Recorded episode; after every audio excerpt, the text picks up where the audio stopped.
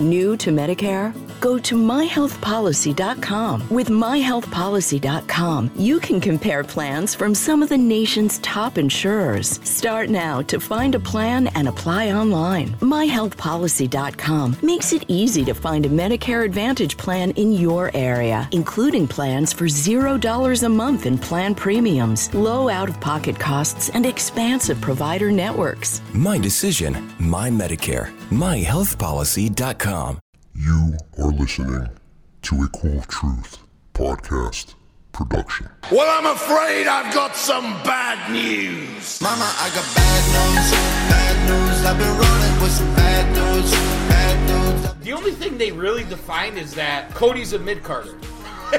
Tony Khan doubling down on his boy Orange Cassidy. She comes in and she might as well be a broomstick to me because she has no character. This is not benefiting Lance Archer in any way at all. Is he on the show? Is it better being on the show or left off? No, you know what? And honestly, in this situation, I'd probably rather left off. Mama, I got bad news. All right, all right, all right, all right, all right, all right.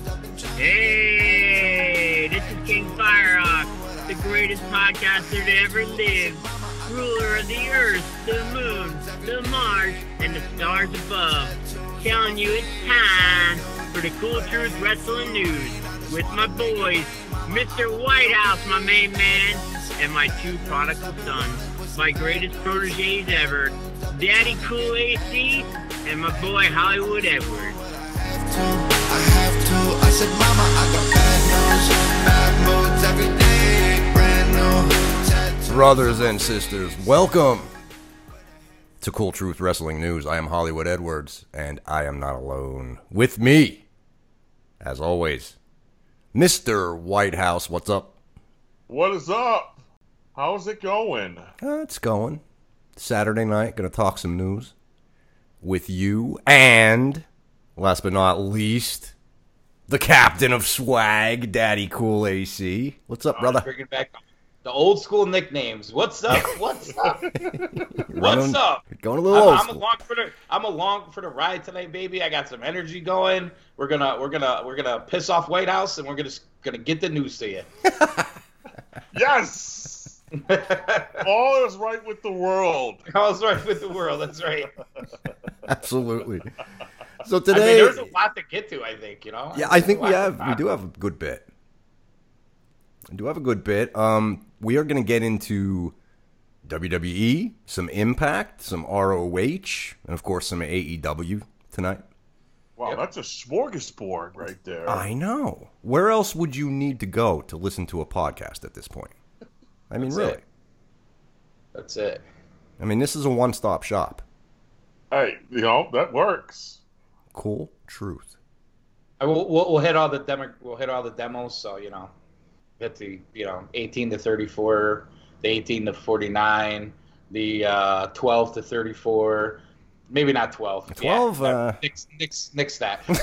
It- oh, I don't know. Maybe the plus 50. We could we could probably. You guys like to talk like old school shit, so we could probably hit the plus 50. You know, the Yeah. only, the only demo that WWE wins anymore.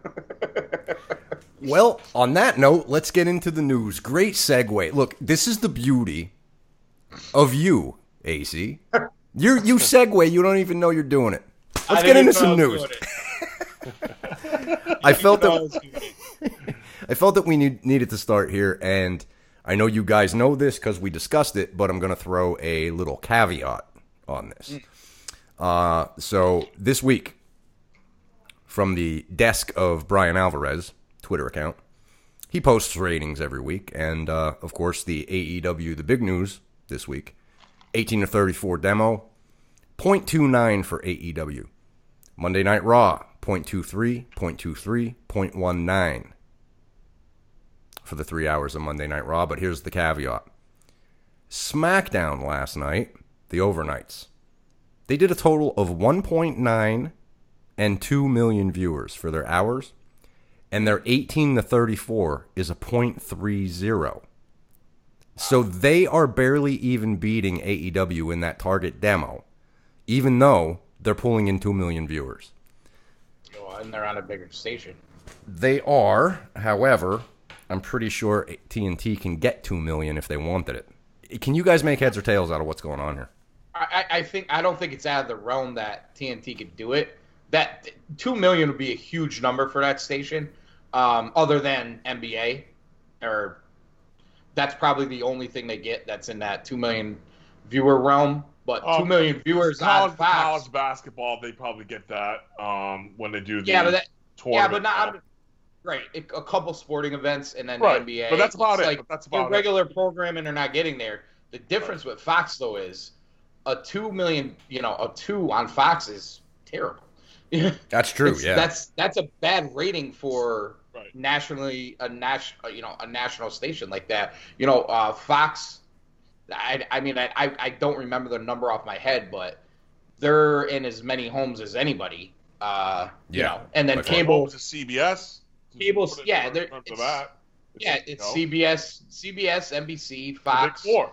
Yeah, they're gonna, they're you know, they're all gonna be in that big and have that. They have a little bit of a different kind of market, Yeah. um, and you're gonna be judged a little bit differently there too. And I'm sure the advertising is probably um, a tad bit more expensive. You know, it's probably more. It's probably a lot. Actually, it's probably a lot more expensive to advertise on Fox for, um, you know, Friday doubt. Night SmackDown than it is for AEW on TNT Wednesday night.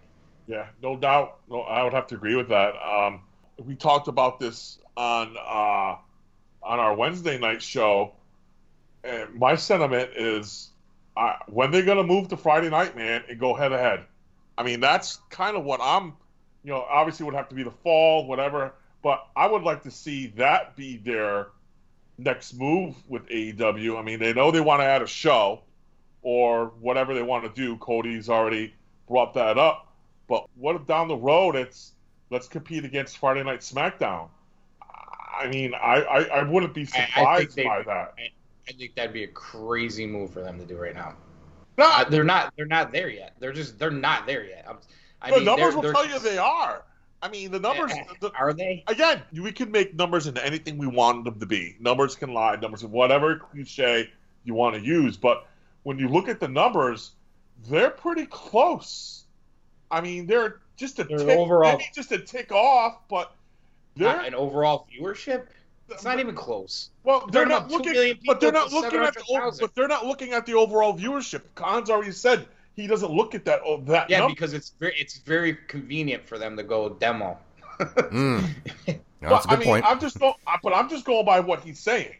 You know, Yeah. They- well, he, you they know- al- they also said that they weren't competing against anybody and that they were just Oh, going to do their thing. And every week, all we hear about is demo ratings, demos this, demos that. So they obviously, I mean, I, I could listen to what he says all he wants. I'm going by actions. And I, I think that's a crazy move for them. They're not there yet. They're not even close. They just stick with what you're doing. There's a lot of people watching wrestling on Wednesday night right now. There's as many people watching wrestling on Wednesday night than Monday and Friday, but it's just split between two shows. Which is They so- might not. They might not get the same audience. And and here's the other thing: Friday night is not is not an easy TV night either, especially in that in that demo because a lot of people that age go out on Friday night. It's a good point. I'm just confused as to how the SmackDown rating, the viewership could be double of AEW. But the demo, the 18 to 34 demo, is slightly beating AEW. So is the AEW what the the parents of the AEW crew watching SmackDown? Like what? Well, it doesn't make I mean, sense.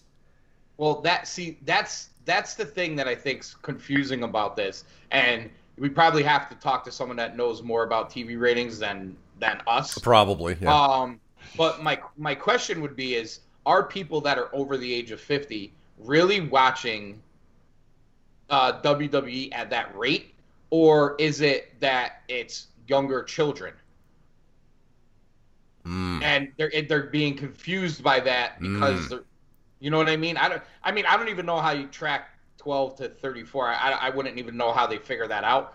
Uh, I you know we could only we could only read the numbers. I'm not sure how they're totally like, you know, broken down. But again, we're also comparing, you know, national TV to cable TV, which is a little bit different. They usually don't uh, put them up against each other because if you even look like Monday night, The Rock has his Titan games or whatever. I've never watched it, but apparently it does phenomenal ratings. Is is he hurting WWE by running up against them, even though the, the ratings broke out differently because WWE's on cable and Titan Games is not? But could his could The Rock be stealing some of their audience? I don't know, but we don't really know that by looking. Obviously, at definitely probably their old school audience, but not nothing. But I mean, it's not a wrestling. You know, he's he's the host, but it's not a wrestling show. Right. I mean, people maybe people. I mean, I haven't watched it. It gave it gives the commercial gave me like an American Gladiators feel, which is like Yeah, it's what Yeah. I got from it too. Yeah. Yeah. there's probably you know we're probably by doing an AEW shows we're probably dating ourselves by bringing up American Gladiators. Yeah, right. but uh, it was a thing. Just look it up. It was a thing. Um, I'm just I'm I'm Wasn't too take shabby. White House, you don't think people are tuning in to watch Retribution on Friday night, do you? It's not that easy, is it? no, I, know. I I don't think it's that easy. I, I don't know. Um, I'll be shocked. I mean, I'm shocked if Raw did beat Monday's Raw beat Wednesdays, even though that Jericho piece of crap Cassidy was in the main event. you know, outside of that, I mean, I don't see how Raw. You, that Raw wasn't that very good. I mean, there was a couple. They get, they get they get more viewers though. That's whether it's good or not. I mean, they just do. I'll give you. All right, so I'll give it to you real quick. Last week, all right? Mhm. This is the three hours. So AEW's 18 to 34p, the the one they were going crazy about winning, you know, based on two different weeks. If if you judge it on the same week, they beat them in hour one because WWE was 0.25. They tied in hour two, 0.29 and then um, Raw was 0.31 in the last hour, which was higher than AEW. So pretty close last week, but it was the the biggest hour for Raw was still bigger, and the overall number is still a lot more. I mean, it's a lot. It's double. They have double. That's the not audience. even close, yeah. Yeah, Right. it's double the audience that AEW does. So I mean, it's it was an. In, I found Alvarez bringing that up because I I think it was interesting to see that. But when you, I mean, when you really look at it head to head, it's it's you can't you can't take Dynamite versus Raw and SmackDown. They're just they're not there yet. I, I you, putting it up against NXT makes sense. They're they're up they're up against each other hour for hour at the same exact time. They're on the same exact night they're stylistically more similar shows anyway. Even though I would I would I would argue that AEW's production's bigger than NXT's production. Um, you know, eight because it's their number one show. You know, they got the the pyros and everything. It, they they make it a big deal. Uh, and a lot of people are watching wrestling on Wednesdays. We get that, but they're they're in no position to go up against a WWE at this point. I think that'd be an insane, stupid move. Um, and they have a lot to. We've talked about it week after week. They have so much to fix in their own house. Um, I, they've all kind of jumped on board on this demo thing, and they like to bring it up. Um, okay, cool. I mean, I know the Young Bucks are having fun with it. The over 50 thing on being the elite, Yeah. and Jer- Jericho brings it up, and Khan brings it up, and we, you know, we've heard, you know, Jericho's bringing up this week about him going head to head with some Keith Lee segment. I don't even know what it was all about, and that he won it with the Orange Cassidy thing. And I would just argue that, well, really, all you really did was hold your audience, and NXT held their audience because you you had you had a a better audience this week anyway. It's not like people turned NXT off to watch Jericho at the end of the show. The AEW audience just kept the show on. I mean, I, it, Right. I, I don't know that that's that big a win for him. They are overall. I mean, you can't even compare the two. But I don't know. I think White House brings up an interesting point, and I kind of brought this up Wednesday night. Like you know, the fact that if they if they would move head to head eventually, what would the result be? But that that target demo, if they did point three on a last night SmackDown, AEW is pulling in point two nine. What would that crowd do? I mean, it, it, assuming it's the same crowd of 18 to 34s just watching wrestling period i mean Yeah. what would they do if they had to choose between one or the other I, I mean, I think that both shows would probably still get a similar audience. The only re- the only reason why I say that is I don't. I, I think there's a, I think there's a clear distinction between a lot of people watching AEW and watching WWE at this point. I I, I really do. I I- you know I you know you'd wonder if one of the smaller companies decided to try to go head to head with AEW in some fashion, how they would fare. Now they're not going to do it now with NXT on. I get it, and they don't really have the the platform to do it. Right. But you know, I my you know the ROH fan, the Impact fan, and, and New Japan fan, uh, that seems to be more of AEW's wheel- wheelhouse, which is somewhat NXT's wheelhouse too, which is kind of a good a good battle. I, I just think the audiences are probably pretty different, and on the Monday, I, I, of course, there's crossover, but I, I think the audiences are different. the one thing though that's for certain in all this is Fox cannot be happy at all with what Oh, they're well, yeah, I wouldn't think so. For the amount of money they gave, they spent to to, to get this contract and the expectations that they have, that WWE is under underperforming. I believe what I read was the expectation was a three, and bet or better. Well, yeah, I mean that's yeah, I that remember them was- saying that when they first that- signed the deal. That, yeah, that was that was widely reported. I Mm-hmm. mean, it, it was reported everywhere. I, I mean, everywhere. I, I mean, is it crazy? I, don't, I don't think it's crazy. No, I mean, no, they might have been it's crazy to think they might have been crazy to think that WWE and and this in, in their state now was going to pull that rating, but you know, Woo. I mean, they, they you know their their initial Friday night SmackDown, you know, they pulled out all the stops to make sure they hit a you know a bigger rating, and it's been they haven't even sniffed that rating since then, not Wow. even close. They haven't even been within five hundred thousand of it. Yeah. Let out, they might maybe even a million of it. You know, even when fans come back, they have a lot of work to do to build those audiences Hell yeah. back up. Yeah. Oh, they all do, absolutely. You know, people aren't going to just say, "Oh, fans are back. I'm watching wrestling again." You know, you, you put it on and it still sucks with fans. It still sucks. You know what I mean? Mm-hmm. So, But I'll tell you who's in a good good situation of all all the companies. I think it's TNA. The excitement that they're bringing back to their brand. I mean, they may not hit the AEW AEW's numbers. I'm just talking, just looking at their where they are, um, where they are before COVID and where they are now. If you look at any of the companies, I mean, there's a little, they got a little bit of momentum thing going behind them. So, you know, which is encouraging for for for for another company to have that.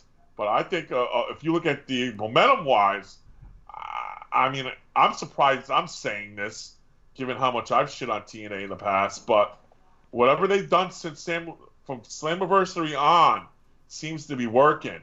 Social media wise, it's, it, you're seeing a little bit of a tick. So you know, so it's it's it's, it's pretty cool, man. It, it, it it's it's. I mean, I like seeing it. I like the competition. I like when everybody is on their A game. You know, because what happens is us wrestling fans win. You know, there's options, there's other options, there's you know, there's good wrestling going on. So ultimately, the wrestling fan wins. I think that's a a really good point. I think I think it's uh you know just from momentum based. Maybe you could say AEW is you know holding steady. Holding steady. I, Du- I would- I would- yeah. WWE nosediving right now, but yeah, yeah, I think you're right. And more people are talking about Impact right now than they were. In the positive, then yes, negative yes. crap they were getting spewed at, or just the the wisecracks. You know, I just see more positivity lately from them, and it's and it's nice to see that you know there's another there's another outlet out there. Yeah, if you if you're a wrestling fan and you and you think WWE's the shits, well, guess what? There's something out. There's other things out there. You know, Yeah. you know, and I think that's a great thing. Edwards and I have podcasted for a long time. How many times have we talked about this? About if you don't like what WWE's doing, go find something else. And there are people that do it, but there's a large amount of people that just don't. Mm-hmm. And like it, I way back, remember the Shinsuke Nakamura? He- You did a whole show. If you want to watch Shinsuke Nakamura, why are you praying for him to come to WWE? Yeah. Go watch him where he's at. Yeah. What do you, why do you need him there for? Yeah. Go watch him where he is. I, I think there are fans that do it. I think there's a large amount of fans that don't, obviously. And you know, and in regards to Impact, I think one of the good things that they're doing is they brought in guys that gave them a, that that gave them so momentum. They're using those guys to to continue that momentum. And Yeah. you know what? That may be something that AEW wants to look at, where you, you bring guys in and give them a little bit of momentum, and then just you know kind of throw it in the trash. Uh, and which seems to just be a common theme with them, and it's I, I'm still sensing it. I'm sensing it all, all all around with AEW. One of the things they do, bring in new guys. Everybody's super excited about it. You get a good couple of weeks, and then it's like, eh, meh. You know, Man, you- they? I- what do they do it? I gotta stop you there because you are the king of segue. It, it's just I, I AC, you, you're on tonight, my man, and you don't even know mind it. reader. You don't a even know it. Mind reader. Before we get into some comings and goings possibilities, let's take a trip down memory lane with this day in history.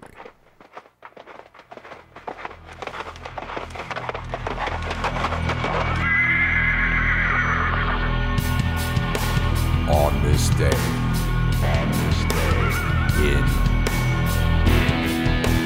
history. History, history, history.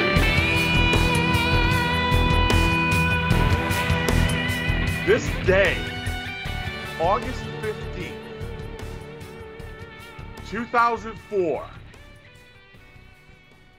Edwards, AC. What do you think happened on this day? And it's very vague. Let's stick to what we've been talking about mostly WWE. This day, 2004, August 15th. Hmm, we're going back 16 years, AC. August. Is this a? No Googling. Could this be a Google SmackDown? this- Really? this- I don't even have my photo, man. No Google machines, please. Is it the anniversary? No, No. Okay. no. It was a SummerSlam, obviously, because we are in SummerSlam season. Yes, we are. Okay. Say that three times fast. Say that. right, exactly.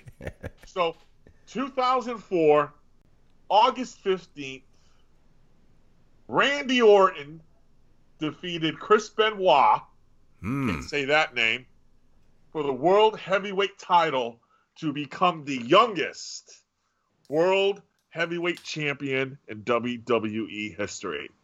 Mm, 16 years ago.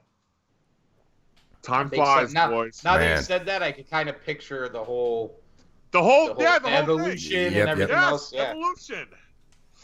So that, and, I, I thought I, I thought we were gonna get some big John Cena news. I'm disappointed. well, no, no, no. It's funny because hey, you know, it's funny you bring up that douche because if you if you go back and look at that SummerSlam um that SummerSlam card, man, it wasn't bad even back in 2004. You had the Dudleys; they defeated uh all three of the Dudleys, Spike, Devon, and, and Bubba, defeated Paul London, Rey Mysterio Jr., and Billy Kidman. Kane defeated Matt Hardy. That was weird. That whole weird Lita thing. I just really get into that. But this, however, I did. Um, John Cena defeated Booker T in the first match of the best of five series for the United States title. That was pretty good back then. When I saw that, that kind of clicked back. I remember that. That wasn't too shabby. That was that was before, that was. If I had to go back to the John Cena days, that, that was probably the peak for me. Was back in back in that time period. Was it Word Life, Mr. Thuganomics Cena? Yeah, I think that's who it was. Should have been, was, I would think. Yeah. Yeah, it had to. It had to be. Yeah, Yeah. 04, yeah. Because Uh, I think that was the year that he, he came out uh, at the Garden in uh, New York there with the uh, the Knicks jersey on and cut the rap on Big Show, right? I'm pretty sure that was the year. Yeah, yeah, yeah. I think you're right. And then uh, you got Edge. Edge defeated uh, Jericho and Batista in a triple threat match for the Intercontinental title. Um, and then Kurt Angle defeated uh, the late great Eddie Guerrero. Triple H defeated Eugene. Then we had that weird dream team of Christy Hemme, Maria, uh, Maria uh, Michelle McCool, uh, Amy, all these divas against uh, Team Diva, Victoria, Stacy, Gail, Ho- Molly, Holly, and, and Jazz. It and a was like Jello contest. Jello wrestling. Oh, It was dodgeball. dodgeball. I figured it was like Oh, a yeah. pillow fight or Yeah, Jello yeah, yeah. wrestling. Or... and then JBL defeated uh, The Undertaker by DQ to retain the WWE title. And then your main event was Chris Benoit, and he defeated. Um, uh, he got defeated by uh, Randy Orton, and uh, it was fitting because our text message the other day. Um, I forgot one of you two. I think it was you, AC, who said that Randy Orton's that that that wrestler that when he's gone, he's going to be more appreciated for when he's gone than when he's here. Yeah. And uh, I, think you're 100% spot on, man. I agree. mean, you look at his I agree. career. I mean, God, 16 years ago, he's he he won his first world title, and now 16 years later, I have a feeling he's going to go over on uh, McAllister next next Sunday. I mean, what a bookend career, man. I mean, that will Yeah. be his 14th. I want to say 14th championship. Yeah, because I think he's a 13-time champion right now. So in 16 years, 14-time champion. I mean, come on, man. He's got to be. He's on a short Ah. list. He, He has he's to be, like yeah. WWE, he's man. like Yeah. Mr. Reliable. He's you know I mean I know earlier in his career issues whatever you want to call him Mr. Reliable, but I think overall looking at his career like Mr. Reliable, he's always there, heel, baby face, um, you know. And there's something if you if you go to enough uh, live shows, there's certain guys just stand out to be like next level, and it, it's I, it's I think it's very it, a lot more obvious now in today's wrestling than before, where you could have like like you have an eight man ladder match, and like there's two guys that you have like that, you know, got everybody performs, but maybe you have that crazy high flyer, like next level high flyer. Like, oh, holy shit, Ricochet would be a good example. Uh, but then you just have like there's Randy Orton, and everything he does has a purpose. Mhm. Way- Like it's Mhm. telling, it's doing something. It's you know, uh, he, it's you know what I mean. It's just. I- I- It's very hard to explain. You almost just have to see it and experience it. Like you can see it on TV too, but sometimes when you're like there, you just get I don't know. I just get a better feel for guys like watching them live and how like the crowd re- interacts with them. And uh, last year at Money in the Bank, I'm sitting there, my buddy Jim, and we just like looked at each other. and We're just like, dude, Orton is just still fucking great. and it was there's nothing specific I could be like he did this or he did that. It was just you're just like I, I don't know. It's just different. You know what I mean? Yeah. Yeah, he has kind of like an aura around him all the time. And so even when he wasn't at his best, he was still solid. You know what I mean? Even back in the day. But now, yeah, he's going to be missed, man. I'm telling you because I would kill to see more people try to emulate him instead of going the other way. You think Hunter gets him in a, you know, general manager of a show type role, or you know, like when he when he's done wrestling full time, you know, maybe he maybe he takes over as like the secondary guy and you know has a has a WrestleMania match here or there, but he's more of a business suit type of guy with Hunter. I Well, mean, there's hey, there's probably possible. still things he could do and be very good at because he obviously could talk too. So Yeah, well, Oh yeah, his mic skills are so underrated. So underrated. Mm-hmm. yeah, I agree with that. But we probably were better now than they were when he was younger too. Right, right. well I think that definitely took work. today in text messages we were goofing on his uh, greatness on social media. Maybe you know, maybe a good spot for him would be a head trainer or something in NXT. I wouldn't mind seeing that. Uh, wouldn't mind seeing that. Whatever, You- you- whatever you he is, you think- wherever he is, whatever he'll do, he's gonna be good at it, man. Mm-hmm. You think he has the patience? Well, that's a good question. maybe not. I'm just I, I I'm just thinking that that you know um, I'm not so sure he's the you know the second coming of Dusty who ha- might have more patience for the things going on. I could see Randy Right. like not taking any shit or right. you know not having it. You know I'm not, I'm not. This is the way it's done. I could see him being more of a this is the way it's done. Not you know you're in his you know maybe bullshit indie way. Oh you know that just. I'm just taking that by the way he reacts on social media. I could be totally wrong. He might think some of the stuff they do, do is great, and maybe he does. But I could just see him being a he might be tough on you. You know, Right, I would right. think he would be tough on you. Right. Plus, he's got I you know I, I don't pretend to know Randy Orton's finances, but I he's mean, well Mike, off for himself. he's probably doing all right. You know what I mean? You know, so if he's doing that, it's for the love of it. You know, because I'm, I'm, I'm you know, I, again, I don't know the guy's finances, but who knows if he needs the money or not? You know, I would, I would think he wouldn't. Well, you bring up a good point. Like he might be more of a Bill DeMott, and we know, you know, how his career ended with training. So, but I could see him not pushing guys with concussions and stuff like that. But I could Right. see maybe some people complaining Randy's too hard on me. You know, that type of thing. Yeah, yeah. Like I don't know that he'd get along great in AEW locker room. Right. I would exactly. pay to see that on TV. okay.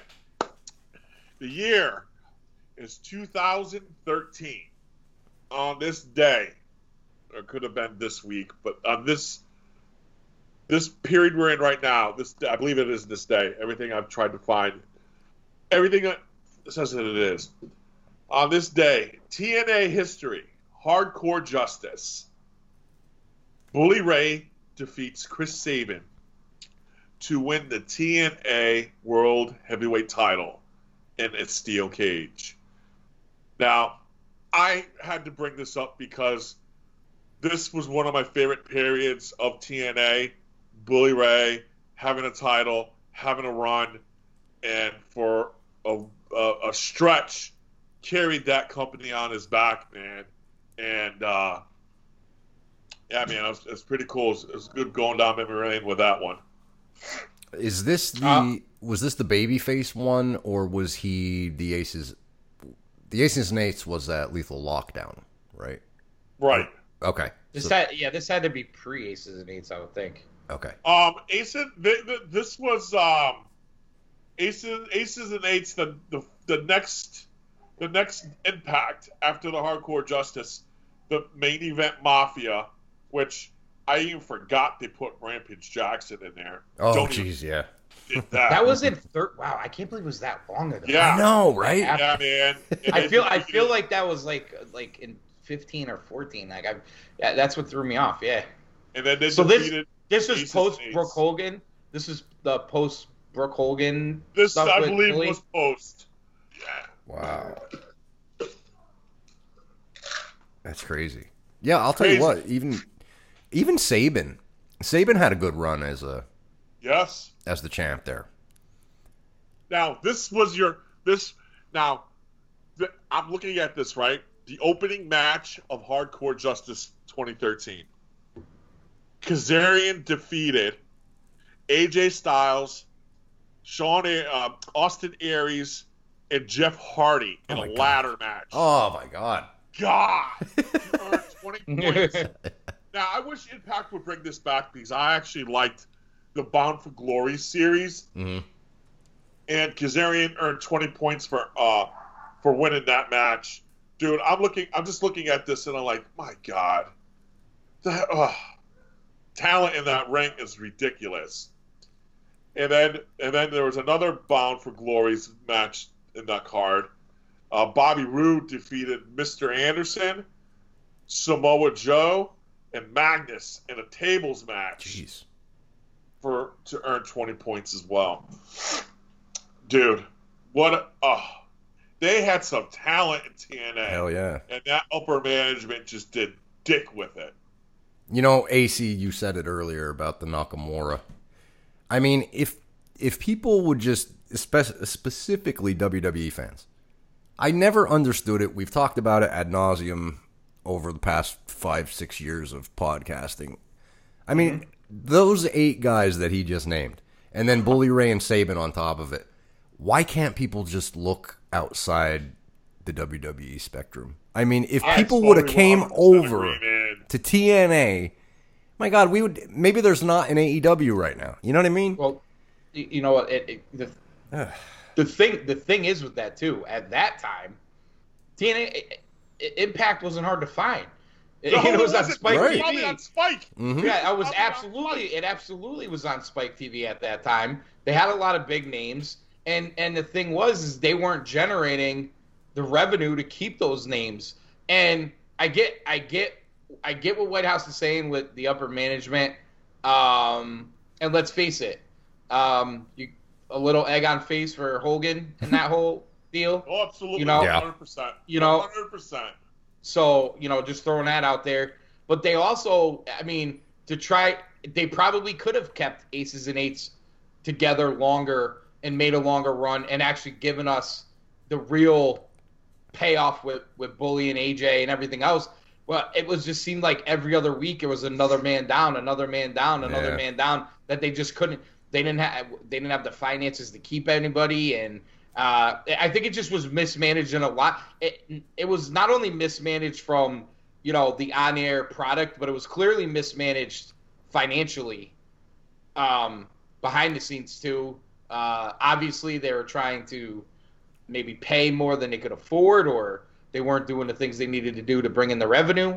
Um, it, it's a little. I, I know social media was was big then, but it, it. I mean, now if they're if they're on Spike TV, which I know is Paramount now, but if they're doing that now and they have a hu- a huge social media presence, they're they're they would be the clear number two uh, right now because even then Oh, yeah. Yeah. they were probably Yeah. pulling in similar similar numbers to what AEW is pulling in now, or, um, or maybe more. You know, maybe closer to NXT. I'm not sure. You'd have to go back and look at it, but uh, you know, they were still. You know, I, I- I get they weren't at the time. WWE's doing fours on Monday. I get it. Right. Uh, but you know, they had enough talent and you know enough ability there that if it just was managed properly across the board, were they, you know, could they have kept it at 1.5 million and you know made a lot more money in revenue to try to keep some of these people? I, I, I mean, I would think they could have.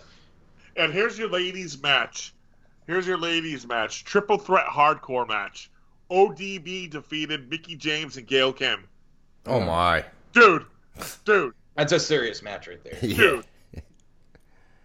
That that was that's what we talk about. when We're talking about women's mm-hmm. wrestling. Yep. Exactly. and how and how and how and how TNA never gets any credit for being actually they the women's revolution started there. I'm sorry, I don't give a care 100%. what WWE tells In you. her prime in TNA, I will take that women's wrestler in that time period over anybody they were putting out. It, dude, she was so. Oh my god, she, it- she was way ahead of her time. Like Gail Kim needs to be in her prime right now with with this whole women's revolution thing Hmm. because she was so fucking good back then. WWE couldn't appreciate her. TNA definitely did. I mean, they wanted to put them in their in their Hall of Fame, Mhm. but you know, uh, dude. So that, that roster, man, it's just Isn't she isn't she married to like Robert Irvine or something? Yeah. Yes, Robert yep. Irvine? Yeah, yeah. She's doing she's doing all right. Don't. oh yeah, True. True that. yeah, yeah. No, but I no. But to your, to your point, um, Well, I think she still works there. that actually. that's somebody that could God. have gotten, you know, in in in the climate that WWE is WWE is in now. You could see her being one of those top, Yeah. you know, two or three or you know whatever, you know, type type female wrestlers had. She she was a little bit ahead of the time where now they're starting to see. I mean, I don't know if they're seeing the big money. I would hope. I'd hope WWE's taking care of them, but you know, in, in that bigger range of you know where Sasha and Bayley and Charlotte and that that type of Hmm. area, she I think she'd be in that in that same breath. Becky, whatever. Uh, yeah, oh, yeah, I think so. I, I believe so. TNA is missing that Gail Kim baby face. I'm, I'm sorry, AEW is missing that Gail Kim baby face. You know, that's that that's that type of wrestler that that women's division they could build around if they had it. You could tell they're looking for it, but she would be that piece that AEW would be jonesing over for right now. Star heels. So my last thing before we kick you to AC is um, I, I stumbled across something and I wanted to I wanted to get you guys thoughts on this and I'll I'll go through it quickly. Um, so WWE.com put out their top 10. Not in the, they're not in this order, but just a top 10 list of SummerSlam matches of all time. You tell me, guys, what you think of it, because I think it's missing one. Hmm. And, and and and and this is my opinion, but for so we start off, God, and it's not number one. It's just listed this way. It's not in this order. Premised by saying this, AC, for you specifically. So We're what order off- is it in? just we're starting off with 2016 John Cena versus AJ Styles. I have no argument. It's not number one, but I have no argument being on the list. We got Mr. Perfect Bret Hart uh, for the Intercontinental Championship in '91. We got Brock Lesnar versus Roman Reigns versus Braun Strowman versus Samoa Joe Fatal Four Way for the Universal Title 2017. Don't know why that's on the list. But Yeah, come on. I thought that was a shit show. The Rock, Triple H, ladder match, Intercontinental title match, 1998. Yes. Edge Christian, Hardy Boys, Dudley's, TLC, 2000. Absolutely. That was the first of, of string that they've done. They went on to do. The this one most definitely 2002. You had the unsanctioned street fight, Shawn Michaels versus Triple H. No problem with that one. Um, in most people's, in most people, not, not mine, but in most people, Bret Hart versus British Bulldog for the Intercontinental Championship in '92. Um, John Cena versus Daniel Bryan 2013 for the WWE title. I don't remember much of that one because I mean it was John Cena and there's not much to remember. But um, you got The Rock versus Brett, Brock Lesnar for the Undisputed Championship back in 2002, and my personal favorite SummerSlam match. Um, this would be number one on my list. Bret Hart versus Owen Hart in a steel cage match for the WWE title back in 1994. So that's your 10. But I think it's missing one. And I don't know why they did it to this dude. They did him dirty. And AC's may not necessarily agree with this, but I think Edwards, you would. AJ, um, I forgot the year. It could have been one, 2013. It's it's it's in the teens. CM Punk, Jeff Hardy for the WWE title. Mm. It's not on that damn list. And that, Maybe that's it the. be. I think that the previous week, Punk came out dressed as Jeff Hardy. Is that the same? That is. Okay, because I think Hardy had to leave. Was there a stipulation there? Okay, yeah, yeah, that was a good one. I got I got one for you. I'll tell you what, I have- there. Go ahead, yes, go ahead. Sorry. Uh, 2014, Lesnar versus Cena, the squash match. I'm, Yeah. you know, I'm a Cena fan, but Mm. that was that match Why- was yeah.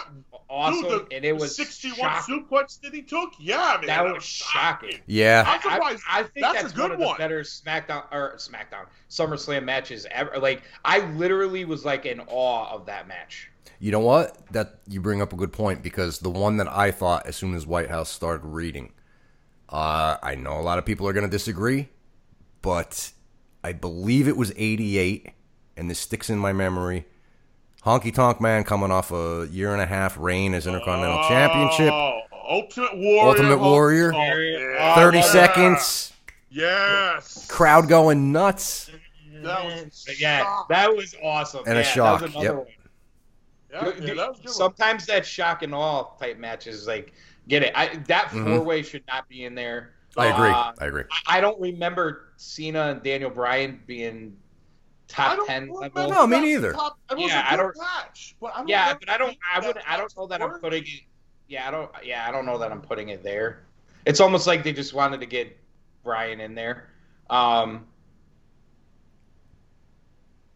was that what? Wait, though, was that? Was that the um? The, was that the match that Orton cashed in on him? Didn't didn't Triple H? Oh, I know what you're thinking, but I don't know if that's the. When was that? I don't even remember when that was. Actually, you know what? It might have been the prior year. That might have been the prior year. when Orton cashed in. Yeah, I think you might be right. Right? No, that I can't. Yeah, yeah, because he in in thirteen. No, I don't remember. Yeah, I don't remember. I, need can't remember story. either. I know exactly what you're uh, thinking though. Where's Retromania's own Diamond Dave rules the Rosenbluth when I need him? Oh, if he was here, he would be he'd be He firing even know- dates. Yeah, he would know what time. He'd tell you the time of the match. Yep, Oh my god. oh, Shout out to Diamond Dave kicking out of two podcasts. Retromania. Love you, brother. But yeah, that was WWE's top ten list.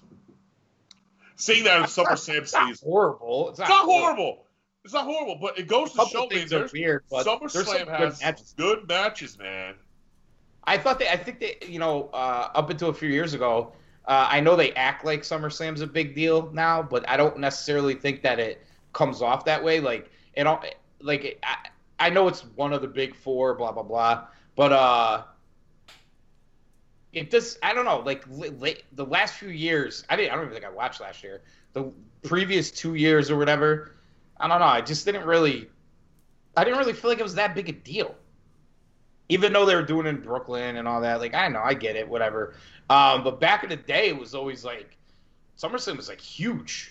You know what I mean? Like yeah, I almost I almost I think was, I think Money in the Bank is kind of replacing it for me, and I don't. I love. I always love SummerSlam, but you're right. I think Money in the Bank is usually more exciting or more special or whatever you want to say. Yeah, I me- think I think it's three because I, I I can't put it ahead of Mania or, or Rumble, but Money in the Bank is three for me. Mm-hmm. Well, for they me, totally destroyed Survivor Series. They destroyed it. Oh yeah, destroy yeah. it. Right. For me, SummerSlam lost its luster because NXT Takeover the day before has always done a better job. That could be why. Yeah, that's a great point. for point. me, that's Yeah. what it, for me that's what it is. Is you know when I look back in, when I look back in that in the '90s, early 2000s period, I remember how big it was. There was no takeover to steal the show, and There's there's a takeover in front of like almost every major pay per view now though. yeah, You know, there is. Mania, Mania. There's- I, I, it's, it's, Well, Mania is its own its own monster Right, though. but you know? they do it before Royal Rumble. They, you know, it's not like it's the only one. So, No, but I get what you're but- saying. They have had some that I think is their takeovers in yeah. Brooklyn. but yeah, for some reason, that of all those takeovers, the matches that steal the show, most happen most times than not happen that Brooklyn man, and it's just whatever it is. It could be their thing, it could be whatever, but you know, but no, it, it's just I thought it was an interesting list. You know, um, some good matches on there. In, in my opinion, Mr. SummerSlam Bret Hart. You know, he's on there three times, deservingly so. But uh, you know, those are some good matches. You know, so um, that's what I got this week for you guys. Let's go back to some news, guys. All right, yes, sir. And I said earlier comings and goings, and these are rumors, possibilities, etc., etc. I have three for you. I'm going to read them all together and then get your opinions in one fell swoop, if I may. So, this first one is was rumored throughout the week on dirt sheets. And then a Sportskeeda article came out and poo pooed it because of a Dave Meltzer uh, opinion on this. So the first one we have is Eric Rowan, now known as Eric Redbeard. He was recently the subject of an online rumor that stated that he would be making his debut next week as part of AEW Dynamite.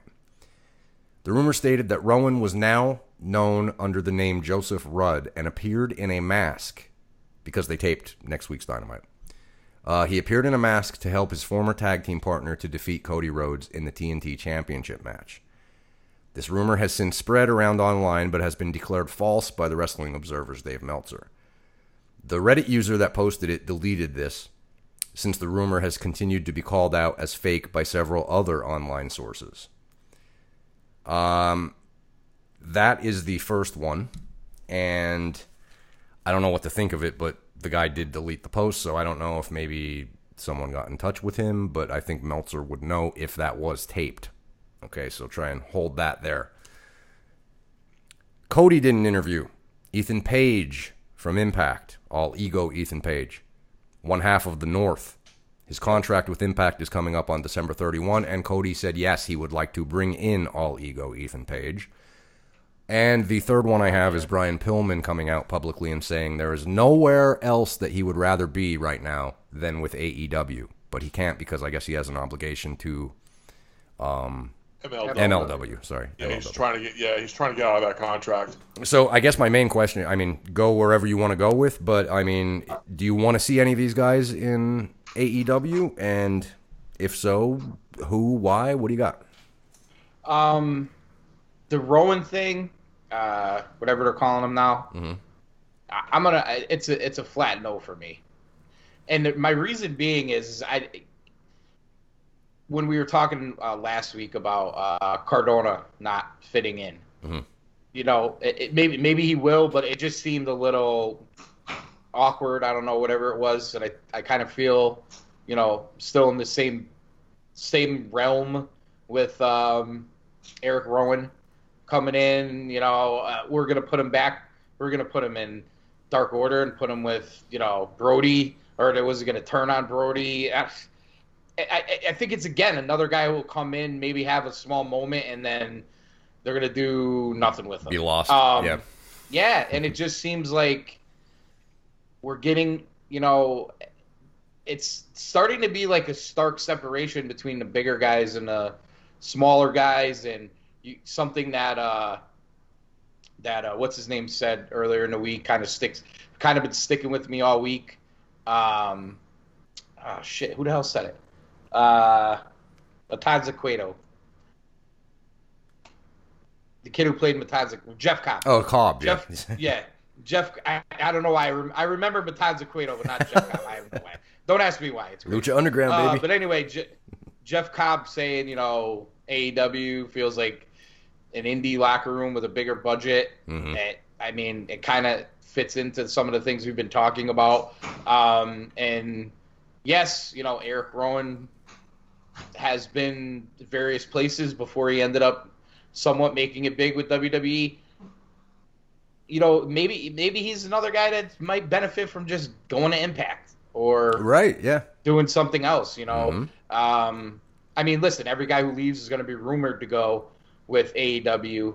Um, and quick for me, as far as Pillman Jr. goes, like I, I could kind of take him or leave him at this point. I know he's kind of I, I know he's kind of young and kind of green.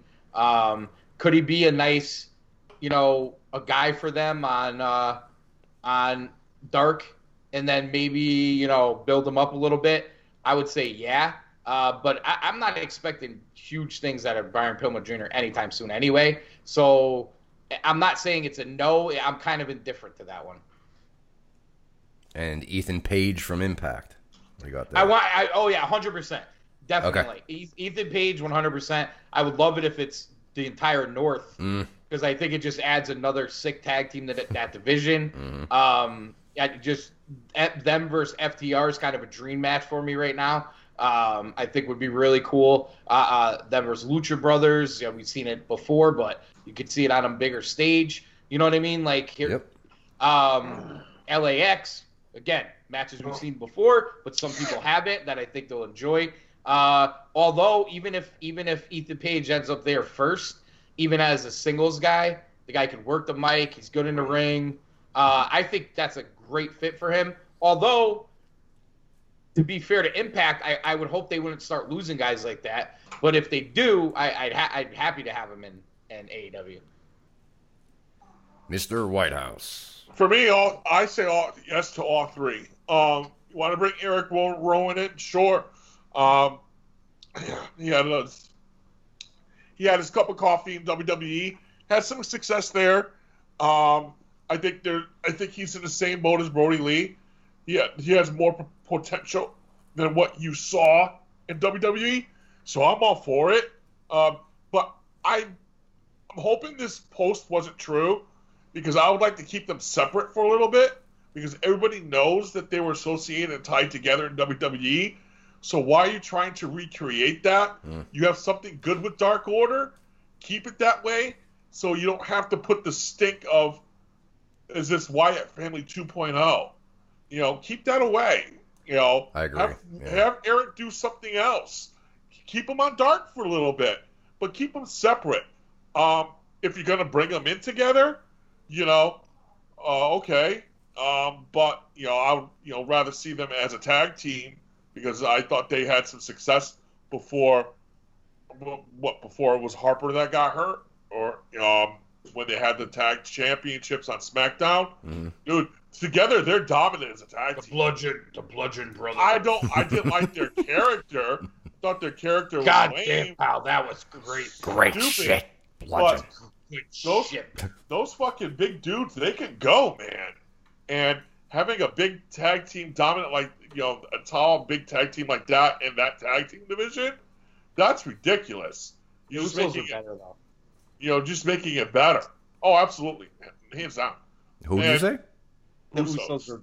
I said the Usos Absolutely. are better though. Oh, 100%. And plus, Yeah, they're Samoan. That was that so- was like when they really were like, you know, penitentiary Usos, like when it was really cool. Was, my- that's They were great. Role. That's my favorite role is them as the penitentiary one. They were I, great, I yeah. love that gimmick. They reinvented themselves. Yeah. That's didn't- how, I and this is a rabbit trail. I don't care. Good. That's how you know you got a good, good. They have a good mind. They have a good idea for the business that they're doing for themselves. Is they did something, got old, and totally reinvented themselves. Gimmick, costume, everything. Where it was it was still believable even coming out of what they came out of too. You know? Absolutely. Absolutely. I'm like, that's probably them real. You know what I Yeah. mean? So, uh, 100%. Usos, 100%. I would actually love to see the Usos get a shot with this AEW tag team division to see what they would do. You know, I, I, I would. let's, get, let's get the Usos. Let's get the North. Let's get the Briscoe brothers. Get them all, Hey, baby. man, God in there, baby. POD in there. And, you know, so, and as for Pillman, It's be absolutely. a tag team show. It'd be beautiful. I'm And- with it. and, and with with Pillman, absolutely. Um, just because one, he's still learning. You know, you got you got you got uh, Jungle Boy Jack Perry still learning. You're adding you're adding Pillman. You so you're working on that bottom tier. Not ta- I'm not saying their talent is bottom tier. Just looking at the years in the business. You know, you're working on that bottom tier. Have him on dark. Let him do some stuff. He's still learning. He's, Yes. he's still green, and I think that's a good thing. Get these young guys in there. You don't have NXT like WWE does, so just bring these guys in, young guys, to see. And, and, and, and I, I'm, I'm all for it. And then mm-hmm. Ethan, go ahead. I'm sorry. Oh, sorry. I just wanted to say real quick Yeah. about about Pillman too that I forgot to mention, and I'll I'll forget if I don't say it now. Sorry. Uh, when you when you, Pillman Jr. If you're listening, or somebody at AEW, just tell him this from me. Good- He's obviously again, you know, he's learning. He hasn't been doing it that long. The whole thing got the mullet. I I agree. I was Dude, when, you're, when you're at indie shows, you- you got you can't look like a hobo. Number one. Uh, number two, don't ever come out to Cardi B again, please. Just never do it again. Oh, whoa. Just saying. I'm just saying. Other than that, salute. Damn. and then Ethan Page, 100% absolutely. Uh, the the I'm I don't maybe I don't appreciate the North as much as our partner AC does. Not disrespecting their talent, but I remember Ethan Page when he was hanging around. Uh, what uh, Eli Drake a little bit in his beginning of his career. Something about Ethan always stood out to me, and uh, I'm a big fan of his. So absolutely, bring him in single, bring him in as a ta- with a tag team, only making a tag team better. But bringing him in as a single, you're bringing that mid card, you're adding that mid card to another level, man. So absolutely, you know, bring them in. I mean, especially if you're trying to go to another, if you're going to two shows, you know, you want to make sure you have enough talent that could that to cover two shows, or if you're going to third hour, whatever they plan on doing. Um, he was very Cody's very vague discussing uh, answering that question. You know, you need the talent to make sure you have it, and Ethan Page is definitely talent. I think for me, uh, I'm going to agree with AC here. Rowan, uh, well, actually, I'm agreeing with both of you. Uh, I don't see Rowan. I, I don't think he's necessary. I think they should stay away from, uh, you know, Wyatt Family 2.0. Yeah, So totally agree. Yeah, I think you guys are right. Uh, as far as Pillman goes, I think um, he's good, but I wouldn't be heartbroken if they didn't sign him long term because I know he'll eventually be back anyway.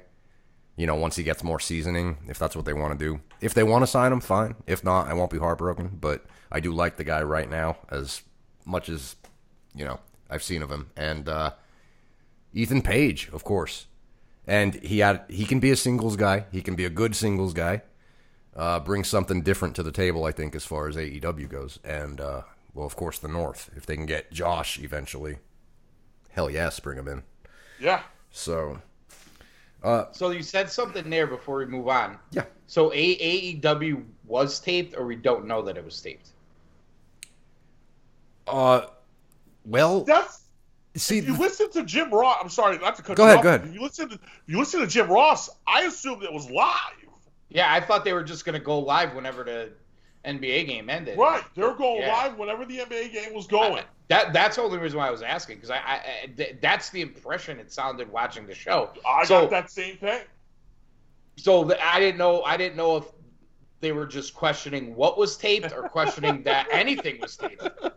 right. Well, that's You know the what I interesting mean? thing because uh, apparently Meltzer said no, that didn't happen, but he didn't say if it was taped or not, as far as I know. Okay. So, Okay. yeah, I don't know. I guess we'll see, but we could have Ah. another. We could have another giant on our hands, lost in the in the locker room. Maybe he can beat up guys with Archer, and they could be a team in the back or something. Like, you get like sna- snakes guys that just beat up people in the locker room. Yeah. and cut promos for 'em and Yeah. and then they don't do anything. Shit, I would, even, I would even like to see Archer and Rowan as a fucking tag team at this You know, I moment. wonder. I, I wonder. I wonder if like maybe they could put Rowan in the crowd and he could scout from like the seats. They haven't Yeah. done that at all. They could do it like three weeks in a row, and then just Yeah. yeah. And that's. I, I like I don't even know if we brought dude I don't even know if we brought it up on the show the other day but what about Kazarian just sitting in the seats with all his hair now just It was so weird. And- It's weird, Yeah, huh? I'm just like, what is this like a weekly thing? We're just gonna throw a random guy in the seat. Sometimes they acknowledge it, sometimes they don't. It's like, what is going on here? It's so strange. So strange. Um, but on that note, as far as news segments go, I have two more uh, tidbits some WWE news and some ROH news. But before we get into those, I'm going to kick it to you, AC. Cool truth of the week. AC's Cool Truth of the week. All right, we got the cool truth of the week. I believe this is the uh, second edition, and for this week's edition, we're gonna talk about the the sensitivity that I see, and I've talked about this before, but I'm gonna bring it up again because I don't know why it's really bugging me the whole Sammy Guevara Matt Hardy deal, where and I know we discussed it a little bit on the show, but I'm going to go a little bit more in depth. You know, Sammy's they're in a spot. Maybe he didn't have the, the right chair wasn't in place and he grabbed the wrong chair. Whatever the case may be, you get all these people like going crazy. How dare he cut his head open? Uh, like, listen, we come from the old school, I guess. We're not all like old school. We're pretty old school, but like for people who watched ECW, like it's like, are you kidding me, bro? Like that wasn't that bad. And what would have been worse? All you little internet little bitches out there in your mom's basement, don't lie to me. If Sammy botched a spot and did nothing, you'd be crushing them way worse for that. And for the people, and, and the other side of it, the people in the locker room, the wrestlers, whoever that leak all this. Oh, well, you know, people in the locker room are concerned because he it was it, it was uh, you know dangerous or you know where safety and all that. Like, cool, I get it. Be safe, the whole thing. Nobody got overly hurt. Yes, Matt Hardy got a cut in his head. We get it. He was nicked up a little bit. These kind of things happen all the time in pro wrestling. We all know it. And everybody's going to get all worked up about it. Oh, Sammy, oh, blah. Listen, all I hear from all you guys out there is how wrestling's not fake. Wrestling's not fake. So do you do you want it to look real sometimes, or do you want it to always look fake? Because that, that was some realism right there. Shit happens. Two, you know, you got Matt Hardy rolled with it. Boom, his head's bleeding. You get a cool segment. It kind of adds more to the feud a little bit. And now you can have Sammy play it up a little bit more. I get that some of these newer, younger wrestlers with the flash and the flippity floppity flippity flu and all that. But when I look at Sammy Guevara, who also just came back from a suspension that, you know, a lot of us agree had to happen given the climate we were in, but not so sure that it was that bad either. We just get him back, and I don't know why I just clicked the heart on my screen, but I did. Anyway, we just get Sammy back. The one thing I'll give Sammy Guevara, and this is this is the cool truth of the week about Sammy Guevara. You can talk about the flippity floppity flippity flu. You can talk about all the guys that don't sell and don't tell a story. Out of most of the guys that are on the AEW roster right now, if you take the Sammy Guevara that opened the show with Kip Sabian last year at Double or Nothing and look at the same Sammy Guevara now in the ring, the way he works, it, it's it's like night and day. He was like indie, you know, luchador, flippity floppity flippity flu guy, and this guy gets with Chris Jericho. He totally reinvents himself. He he could still do that athletic stuff. Changes his finishing move. Uh, the the sex god gimmick. Everything about him's a thousand percent better, and he's probably only going to get better. But let's now put Sammy Guevara down because we had somewhat of a little mishap. So the cool truth of the week is Sammy Guevara is awesome and deal with it.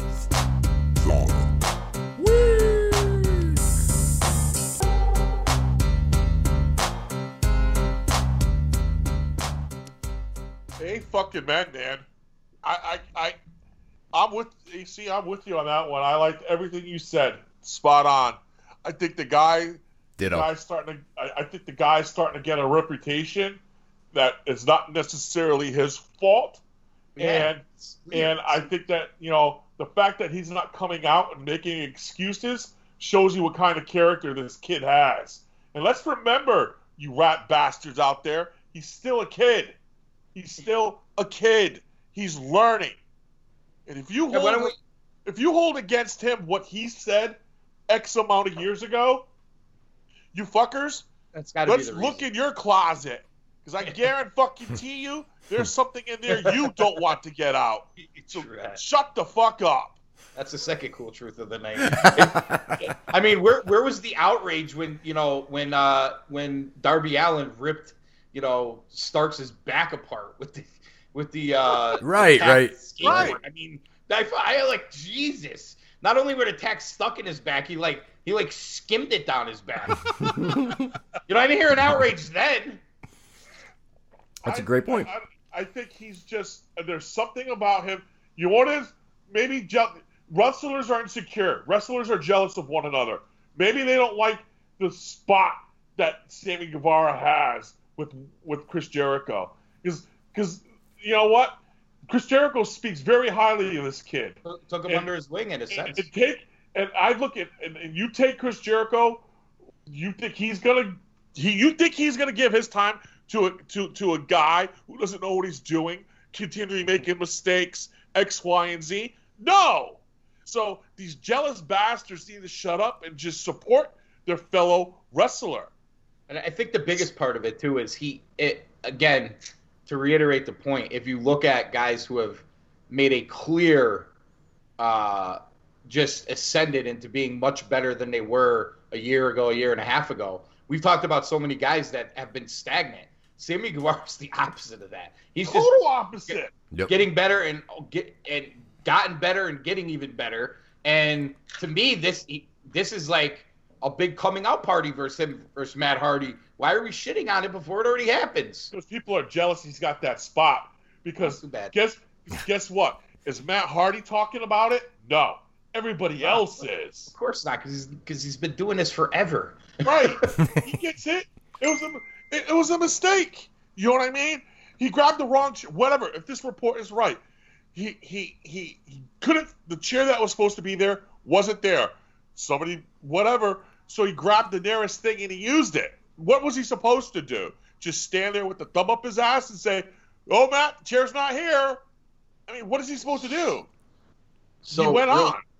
re- I mean, I know we're not live, but really quick, and this is not wrestling related, but some news just came down that the younger brother of President Trump, Robert, has passed away. And the president's uh, little quote here it, it's with a heavy heart I share that my wonderful brother Robert peacefully passed away tonight. He was not just my brother, he was my best friend. He will be greatly missed, but we will meet again. His memory will live on in my heart forever. Robert, I love you. Rest in peace. Donald J. Trump. So, uh, Wow. we our our condolences to the uh, Condolences. president and his family. Yeah, man, that's Yes. sad. Some Especially when you're close to your sibling. It's very sad. Oh yeah. Yeah, it just 20 minutes ago it just got reported. So that's that's terrible news. Wow. Well, hey, this is a new show, right? Sometimes. Yep. We, there you go. We we go There from we go. wrestling to the president's brother. Yes. Right. What did Not we the- say? We not are smorgasbord. yes, we are. Smorgasbord. not, to, not to make it somber, but I mean that's Right. That's that's big. That's big. That's big. Big stuff there. Yeah, it's a big Uh, deal. but It's a big yeah. deal. So, so I said I we have uh, WWE and ROH news. Okay. Um, we'll start with WWE.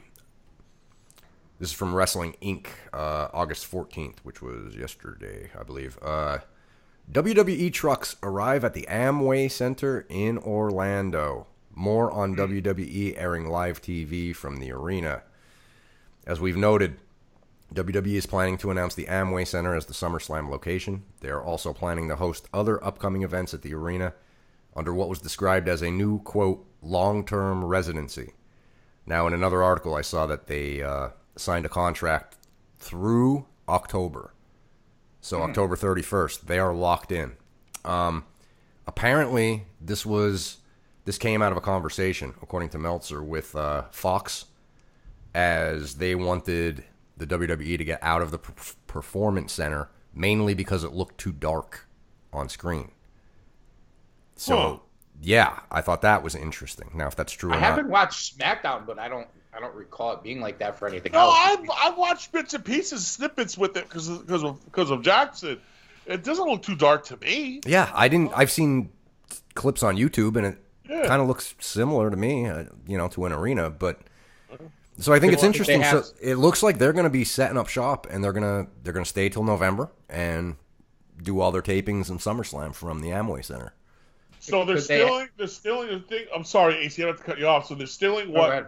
basically AEW is doing with with what they're doing in Jacksonville. I mean, that's I would what they're guess. Yeah. Well, maybe, well, maybe it could it could be twofold. A, uh, uh, two things that popped in my head were maybe you know a- aside from TV look or whatever, and maybe Fox wanting it to look like bigger or whatever. I don't know. Uh, you know, maybe locker room space and things of that nature. You know, bigger arenas like that tend to have a lot of locker room space and a, a lot more space to maneuver around. The other thing too is who knows? Maybe they know something we don't know. Where you know numbers Totally. keep Well, going yeah. down in Florida, DeSantis may be like, hey, 50% capacity. And AEW's raring to go. They just need the okay to let some people in. And they don't want to be caught, you know, with their pants down, so to speak. And at the time when maybe they could let 25% in or 50% in, like they're, like they're kind of doing in Japan there. So uh, that could be a consideration there, too. It's probably it's probably all of those things. It, it could, yeah, yeah. I was just about to say that, but yeah, specifically about the you know the COVID era we're in. I mean, who knows? Maybe maybe he does know something we don't. Maybe he maybe he can. I, I just think it's interesting. Um, It seems like a lot of things are pointing to November. You know, and not to be conspiratorial or anything about an No, it- election and all that. Nah, nah, we're not going to do that. But no, no, no, no. maybe they do And- know and- something we don't. my my and my guess is part of the reason why Vince stayed at the PI is because he's not paying to use an arena, which is kind of the same deal AEW's got going on because I believe the Khans own Daily's, don't they? They Or do. Yes. a large it's, stake in it. adjacent. It's adjacent to the stadium. Yeah, right. So right. So it's not like you're renting out a venue like the like kind of the UFC did when they went to Jacksonville at first, and they they rented out a venue that's kind of tied in with with Daily's, which I, I don't know I don't know the Khans involvement with that or whatever, but it was apparently very expensive for them to rent out that arena for those three shows, and then they finally got the okay to do it at their own Apex in Las Vegas, which is a building they own, there's no rental fee. You know what I mean? Hmm. So rent, you know, rental fees are a huge thing. I, I was actually talking about this with somebody recently, and they were like, "Why isn't NEW doing like the ballpark shows and just social distancing and whatever, whatever?" And I'm like, "Well, first of all, I think the max you could have is like 250 for an outside event. Wow, it might even be less than that in Connecticut. Who knows? Hmm. Probably changes every day in this dump. But either way, it's not like the you know the ballpark's going to be like, yeah, okay, just come use it. You know, they, you, you got to pay a fee. You know, you got to have concessions open, and you normally do a couple thousand, and now you're going to have 200. Does it really make it worthwhile? You know, are you really going to you know bring in? Uh, obviously, you bring your local talent, but are you really going to bring in big national names and old school WWE names? And the event like that, and then you're going to have 200 people there who, you know, let's face it, you're not going to charge them $100 a ticket. So, I mean, business wise, I can understand why NEW or any other big indie wouldn't do something like that. Agreed. I think you're 100 percent on. It's going to cost them more money to Well, pay out money. than he's going to get lose in. Exactly. Yep. Mhm. Yep. Yep. Yeah, it's going to be interesting to see. That damn November month is crawling up. It's It be interesting It's to see. It's creeping. Wrestle Talk via Dave Meltzer reports that there is a new booker in ROH, and the new booker What? is the old booker. Now, of course, this has everything to do with Marty Scurll. Uh, pending a quote unquote investigation from HR, I guess, with Ring of Honor or Sinclair. Yeah, I guess. But um, boy, I read this, and guys, I just listen. I I think a lot of the problems come from their booking, and by problems, I mean you know reasons that I don't watch it a lot because it's just you know sometimes you get matches and they don't really mean anything. I mean their pay per views are outstanding, but again, AC, you've said it a thousand times. Being an ROH fan is like riding a roller coaster. And they will climb up and boom, boom, boom, boom, boom, and you hit that pay per view, and it's a momentum and they got everything and they put on a hell of a show and then because of their TV taping schedule and the rest of it it goes right back down the hill. You get a show that was taped three weeks before the pay per view the next week, and it's just like, Yeah. and I I it's really almost like going off a cliff. Yeah, yeah. I mean, I I was excited to see what Marty Scurll had. And of course this this could just be temporary. I uh, but I think it's interesting that if it they're not currently working. I know they're about to come back because this wouldn't be announced. However, what have we been doing for the past three weeks when this Marty Scurll news broke? How long does an HR investigation take to get done? Yeah. What are Yeah, we doing? exactly. Why is Delirious coming back at this point? That's my point. Uh, what do you guys think about this? Start with Their AC here. Their investigation's taking longer than Durham report over here. Um, it's like, I mean, come on. I mean, what what is it? I mean, let's be honest. What are you really investigating here? You know, Marty, did you do it? Yes, no, blah, blah, you know, whatever. Uh, are they trying to buy time by doing it this way? Maybe Marty has some influence it influence and they're just putting Delirious in by name. I don't know. Um, to me, if I wanted to hit the ground running, uh, I'd probably pick somebody more exciting, something different, something new. Uh, I think to the mm, disenchanted ROH fan, hearing the name Delirious again is just like, ugh, really? Right. you know, uh, nothing against him. He had his run. Uh, I just think it got a little, it, it got. It's time for a change. yeah, and it, and I think part of it, you know, he did lose a lot of talent. Let's be fair. Mm-hmm. He lost a lot of talent, but uh, even with that talent, there were times where you're just like, oh, man, like the last three weeks have just been like. Remember, uh, Firehawk used to say this: missable, and we used to talk about it all the time. The weekly ROH show is missable. Yes, you get to the pay per views and you're excited. Maybe you go to a live show, you're excited. Uh, it got a little better with the Honor Club because you'd get more live stuff than just the pay per views. You get sometimes they would do like those in week Yeah. Yeah. uh, honor honor club only live, which weren't taped, which were nice. Um, but at the same time, uh, you would hope that ROH tries to really hit the ground running here. Uh, I think the three of us are all waiting for something from Vincent. Uh, if it, it, probably mostly ready to see him and and his his little horror club faction uh, come together once again, and that was something that was just like really starting to catch on before this COVID thing. So if if the first episode of ROH TV opens with Vincent, I would be very happy about that. I, it might be a way to go with them, but I don't, you know, I don't know. I, I mean, I'm, I, I guess Delirious was was part of all that. Like Marty Scurll just kind of taken over. I don't even know if he actually had even booked a show yet. He um, did that free. It's, the free. It, it's it, oh the free thing. All right, but yeah. it sounds like Bully, you know, has nothing to do with it anymore. So there's been a lot of changes there be interesting to see what the roster looks like as far as do they have guys trapped in Mexico or not. We have no idea. So it'll be interesting to see what ROH comes comes back with. But again, not to beat a dead horse, but Delirious is just like not making me do cartwheels here. Not that I could do a cartwheel anyway, but if I could, I wouldn't do one. Whitehouse. Again, I don't know the legality and everything that they're doing with Marty. They just signed Marty.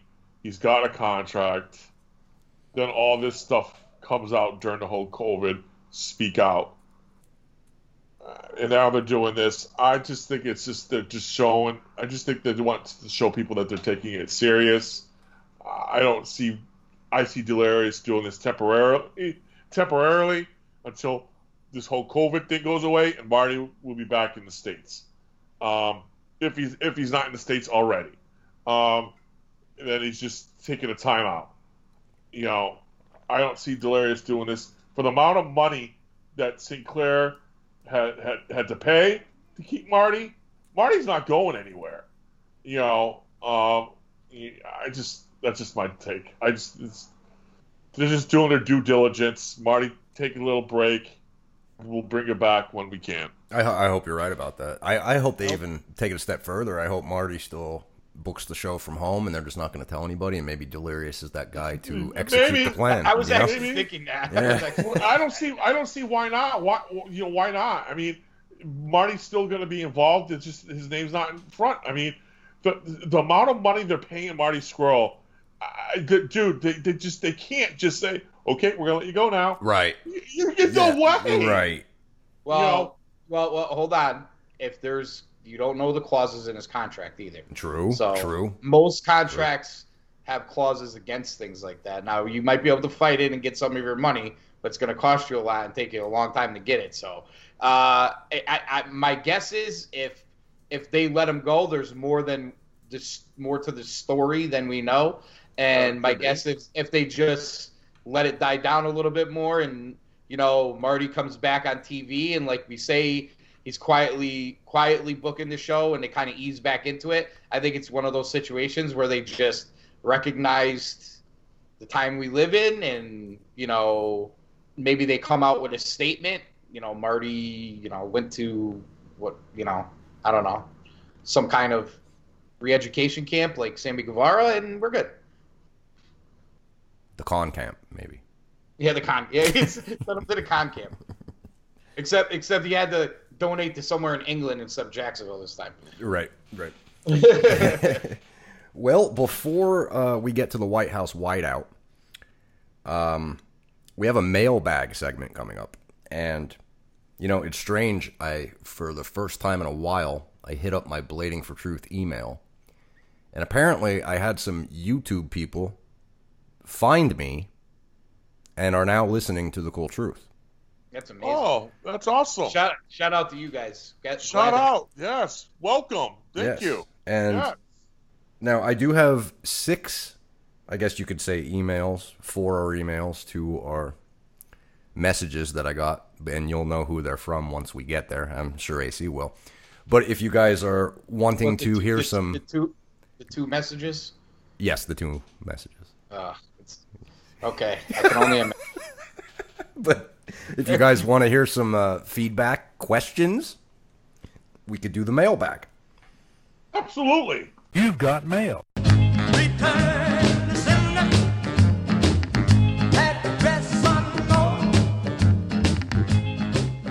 Number one, the first one I got here.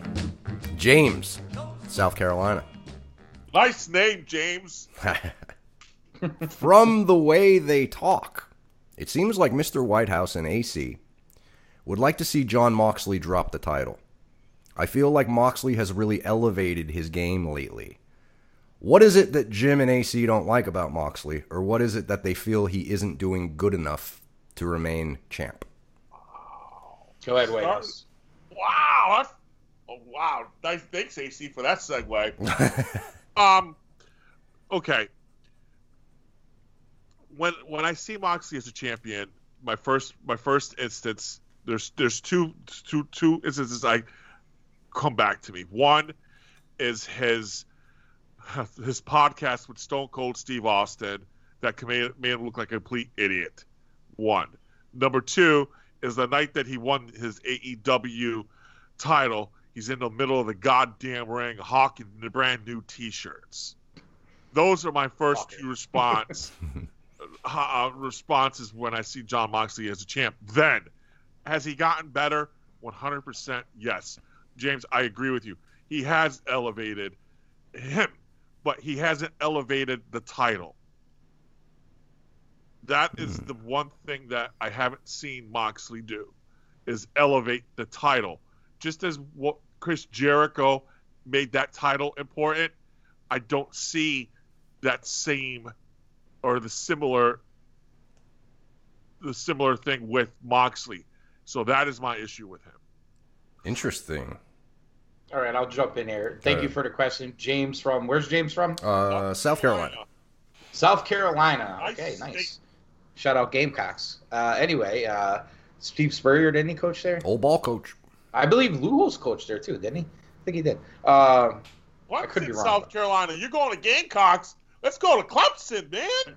okay, I forgot Yeah. that. Listen, I can't. Actually, I can't. I can't talk bad about my boy Trevor Lawrence here. I, That's I'm, true. I'm all in on Yes. Trevor. All After in last on week, him. after last week, I am all in on Trevor Amen. Lawrence. Amen. Ha, ha, balls. Congratulations for being actually having balls, Trevor Lawrence. Like most athletes in this era don't. So Yes. kudos to you. Yes, let's Um, hope the Washington football team tanks the year and gets some Trevor Lawrence next year. Bite your tongue, Edwards. I do not want to see that. and Well, I hey, and the kid, Pink, but not the kid number from one. Ohio State, the kid from Ohio State too, the, the kid from Ohio State too, because he spoke out. Uh, Yes, yes. Yes. Uh, I forget Yes. his name, uh, Josh which is terrible. Josh Fields, thank Yes, you. Josh Fields. Who's a fantastic player. Also, kudos to him too. Anyway, uh, back back to Moxley and uh, James's um, James's question or statement here. Um, my thing with Moxley is this, and this I, I'm, I got a, I have a twofold answer to this question. So I'm going to take Moxley first, and I'm going to take the company he works for second. So Moxley, this is just me. When he was Ambrose in the Shield, and they all came up, and everybody was Ambrose, Ambrose, Ambrose, and I never saw it. I never saw it. I always like obviously I'm a I'm a Reigns guy. We all know it. Anyways, listens to me knows it. But I also like Seth Rollins Samoan too. lover. He just he, eh, Seth Rollins is a Samoan, so I like Seth Rollins too. Um, little more of a connection there. I always thought they were. I always thought they were both. They were to me. They were the two better guys. I never bought into the Ambrose character for some reason. There was sit. There was things he did that annoyed me. Um, I don't know. It just for some reason there was like a disconnect there. And then when they broke them all up, I never really was like super excited about anything that Ambrose did. There was a couple things that were funny or whatever here and there, yeah, but I never got really excited about him.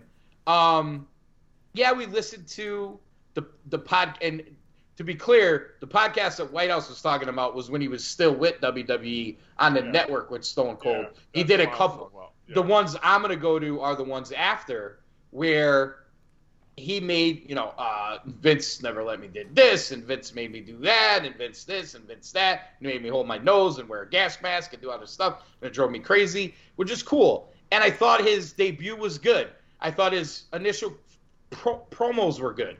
Um, it brought a little bit of energy. Still not my favorite guy. He just isn't one of my favorite guys. Now, the one thing I'm going to push back on Whitehouse on is him elevating the title. I do not blame that all on him. I blame most of that on the company Because let's face it, when Chris Jericho had the title, they also he was also booked in a situation that it is a big deal. Chris Jericho closed almost every show. We talked about this a few weeks ago. It was the number one the number one feud or program going on at AEW every week at the time was Chris Jericho and who's ever coming at him. And they have not gone that far with Moxley yet at all. Even with Cage, it was kind of like it would end the show, then it'd be in the middle of the show. And now we're starting to see that again with MJF. And to me, I just don't think AEW values their titles as much as they should.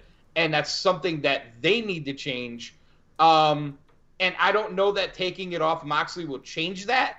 I just know, don't know that they're ever going to do it with him other than JR telling you he's the face of AEW, but I don't believe he's the face of AEW. He doesn't come off as the face of AEW. There are other guys who do that. And I think there's a lot of reasons for that that aren't totally his fault, but I think it's just the way it is. Both good answers. I hope that answers your question, James. Uh, if not, and I want to say this too, uh, you can email me bladingfortruth at gmail. Um, but we are, I guess, AC. Maybe you can fill people in opening a Twitter account. They can DM us there for Cool Yes. Truth specifically. Well, we have it. Uh, the Twitter account will be by the time you hear this show, it'll be it'll be set up. Um, it'll be uh, Cool Truth, Cool Truth at Cool Truth PP. So at Cool Truth Podcast Productions, but I don't want you to have to type that all in. So it'll be at Cool Truth PP. Hit it up on Twitter. You know, tweet us, slide into DMs, especially if you're hot and you're female, uh, and we're all good. There you go. Okay. So if you have any further questions, there you go. Slide in the DMs or email me. Your choice. Uh, next question. And this one, if we know who you are, say hi. He'll know what that means if it's who I think it is. This is from Robert in PA. Oh, Robert in PA. Oh, jeez. Uh, could be it could be another could- Robert, but you know, Yeah, yeah. if it's not, Didn't he? Did I, it might, I, I mean, I, I'm thinking of somebody named Bobby, but I don't know if he ever went by Robert. Did he? Maybe he did. maybe he. I'm not sure. Hmm. We might have we might, we might have to ask White because he comes from the White. That's true. era. The White family coaching tree, if you will. Yeah. Uh, his question this is Robert in PA. AEW Dynamite debuted with a viewership of 1.41 million. On Wednesday, Dynamite had 792,000 viewers, almost half of their debut. Normally, pilot episodes of a TV show like The Office, Everybody Loves Raymond, Seinfeld do their lowest numbers on their first episode and build from there. Seems like AEW writers are not only failing at growing the audience, but they're allowing viewership to tank. What do you guys attribute these rankings, these ranking numbers too.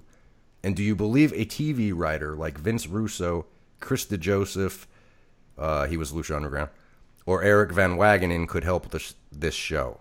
Um, Wasn't he Lucha Underground also? yeah, I think more Eric Van Wagenen is more of a producer, so I would go Okay. just Russo or Chris DeJoseph there.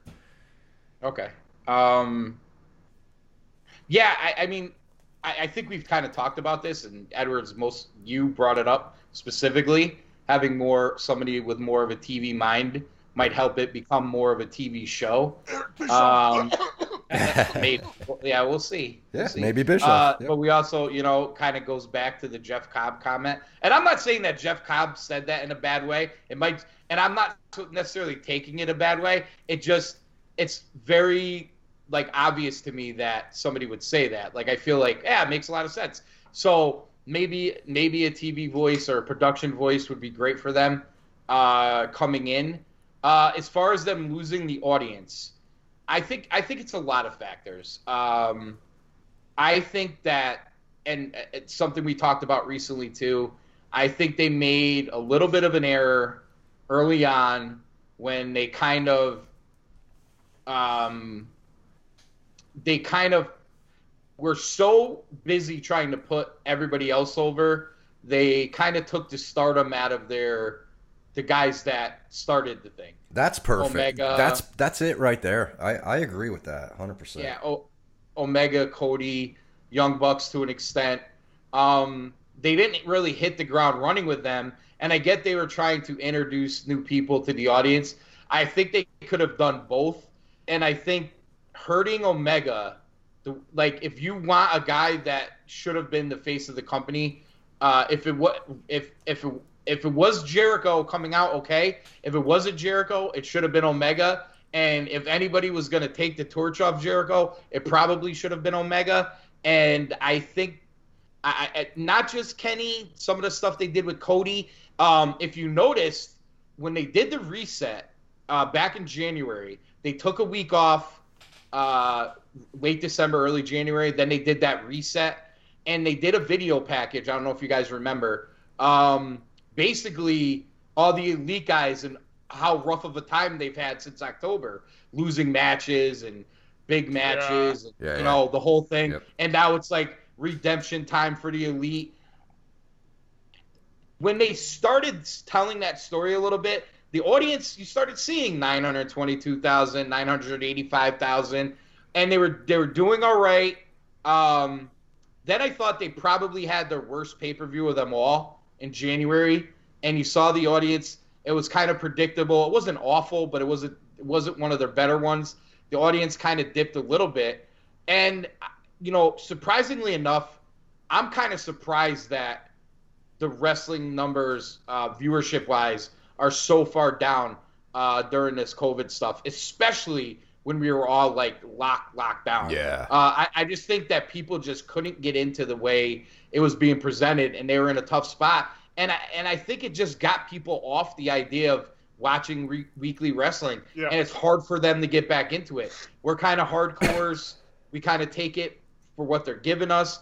You know, we put up with a lot of crap with wrestling companies over the years and kind of stuck with it. So I think it's in our nature. But I think there's also a lot of people, it's not in their nature to put up with a lot of stuff. And to be honest, it, it's tough. It, it- this is not. I'm not saying this to defend AEW because I think you have to fight through fight things like this and push push along better. But the audience now is very like demanding. They want to be everything to be perfect the, all the way through. Like I, I and and and I, you know I'll throw my boys, especially Condon and Smitty. I love them to death, but you could have 25 things go right and on AEW TV, and they'll be like, I fucking hate Marko Stunt and Jimmy Havoc. Why the fuck were they on my TV screen? And I'm like, bro, that's like 10 minutes out of a two hour show where you had, you know, this happened and this happened and this happened and this happened. And it's almost like they want perfection in every minute. It, it's just not possible for any company to do that. And we all know it. So it's just, it's so. I can't put my finger on all the factors. I think we could touch on a lot of them. But if I had to go anywhere on why there's such a drop, I think the biggest mistake was not pushing the elite to the moon right away. Whitehouse. Uh, I appreciate the question that was given. A, a very thought provoking question. And AC, you took a little bit of my thunders because the first and foremost where I'll go with this is you had, you have still, but let's go had back in October when they started Dynamite, you had the number one wrestler in the world in your company. And you've done nothing with him. That's that's that's the mistake number one right there. You know, um, I don't have a problem with starting. Here's the thing, because there's more to it with starting Chris Jericho as the champ, but Kenny Omega should have been the baby face chasing the champ. I don't care if it was six months, seven months, whatever. However, to get there, that's where your creative writing team comes into place. Could get you there, you know, and it should have been Kenny Omega chasing, he, the babyface chasing whatever roadblocks are in his way. You know, uh, it, just- it makes so much sense to me. It, to, it, now it's they should never have a rating under a million. Their viewership should be over a million just because of Elite alone, and it's just it, I personally believe having somebody like Eric Bischoff, sorry, um, having somebody like Eric, Eric Bischoff who can help with the TV aspect, producing, but also storyline wise, giving these guys another way of looking at things because he's been there, did that. I- think not so much Russo. I think Russo's time has gone. I don't necessarily know that if a company's going to give him another shot based on his baggage, right or wrong. I'm just it's just it's just what it is. It's just baggage, and I don't know in the air in the age we're in if he would be the right guy for the job. Granted, he does have a mind. I'm not saying that. Go back to his 2000 stuff in WWE, late 90s. It's ridiculously good. But I think where they are, where AEW is now, the network they're on, I think it, somebody like an Eric Bischoff could help this company tremendously. I'm going to jump in on this one too. I think to answer the question simply, yes, they need a TV writer. Now, who is that? You know, I don't hate Bischoff like a lot of guys do, uh, especially knowing what he did with the NWO and WCW and then on to TNA with the Aces and Eights. I mean, to me, they're two of the best angles done in the last 30 years. Uh, maybe one and two as far as, you know, faction related. Um, so I think Bischoff would be good. As far as Russo goes, I think he'd be good too, but I think you'd have to keep some handcuffs on him as far as, you know, not getting out of control with things. But Chris DeJoseph is interesting because as fans of Lucha Underground, I think we know that that was a hell of a show, you know. And even if you even if you handcuff him a little bit, say, you know, we don't want Lucha Underground specifically, but um, character wise, like just creating characters, I think he'd be he'd just if you assign that to a guy like Chris DeJoseph, I think you'd it'd be a better presentation of the show. Mhm. Much like you know, and he gets obviously the luchadors. So we were talking last week about Phoenix with the mask and all. If Chris DeJoseph is backstage, you know they're following up on that.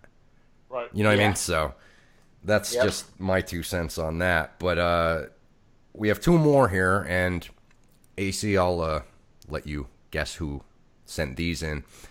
Um, I've been listening to the AEW reviews since you guys started.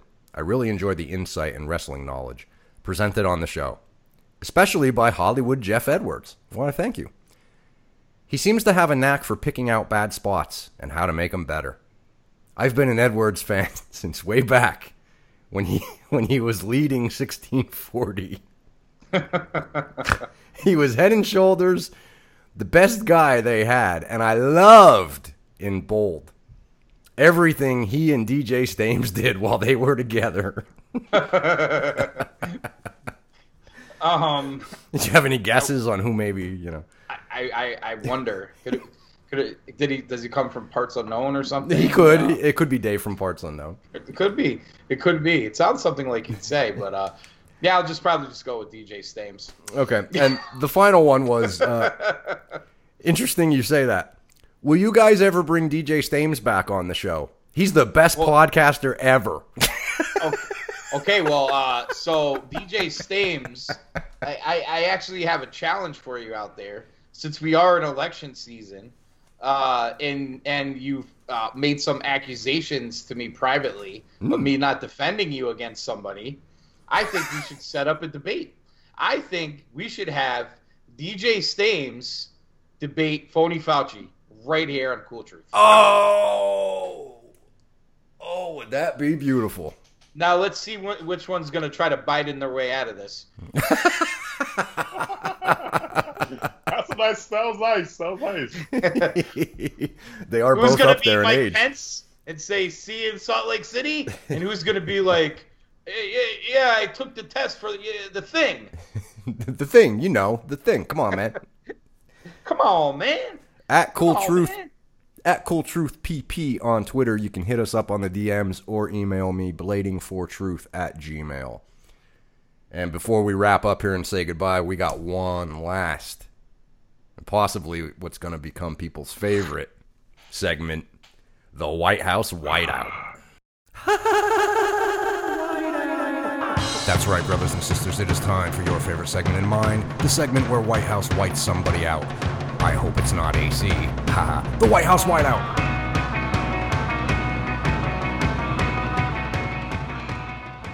AC, you're off the hook tonight, my friend.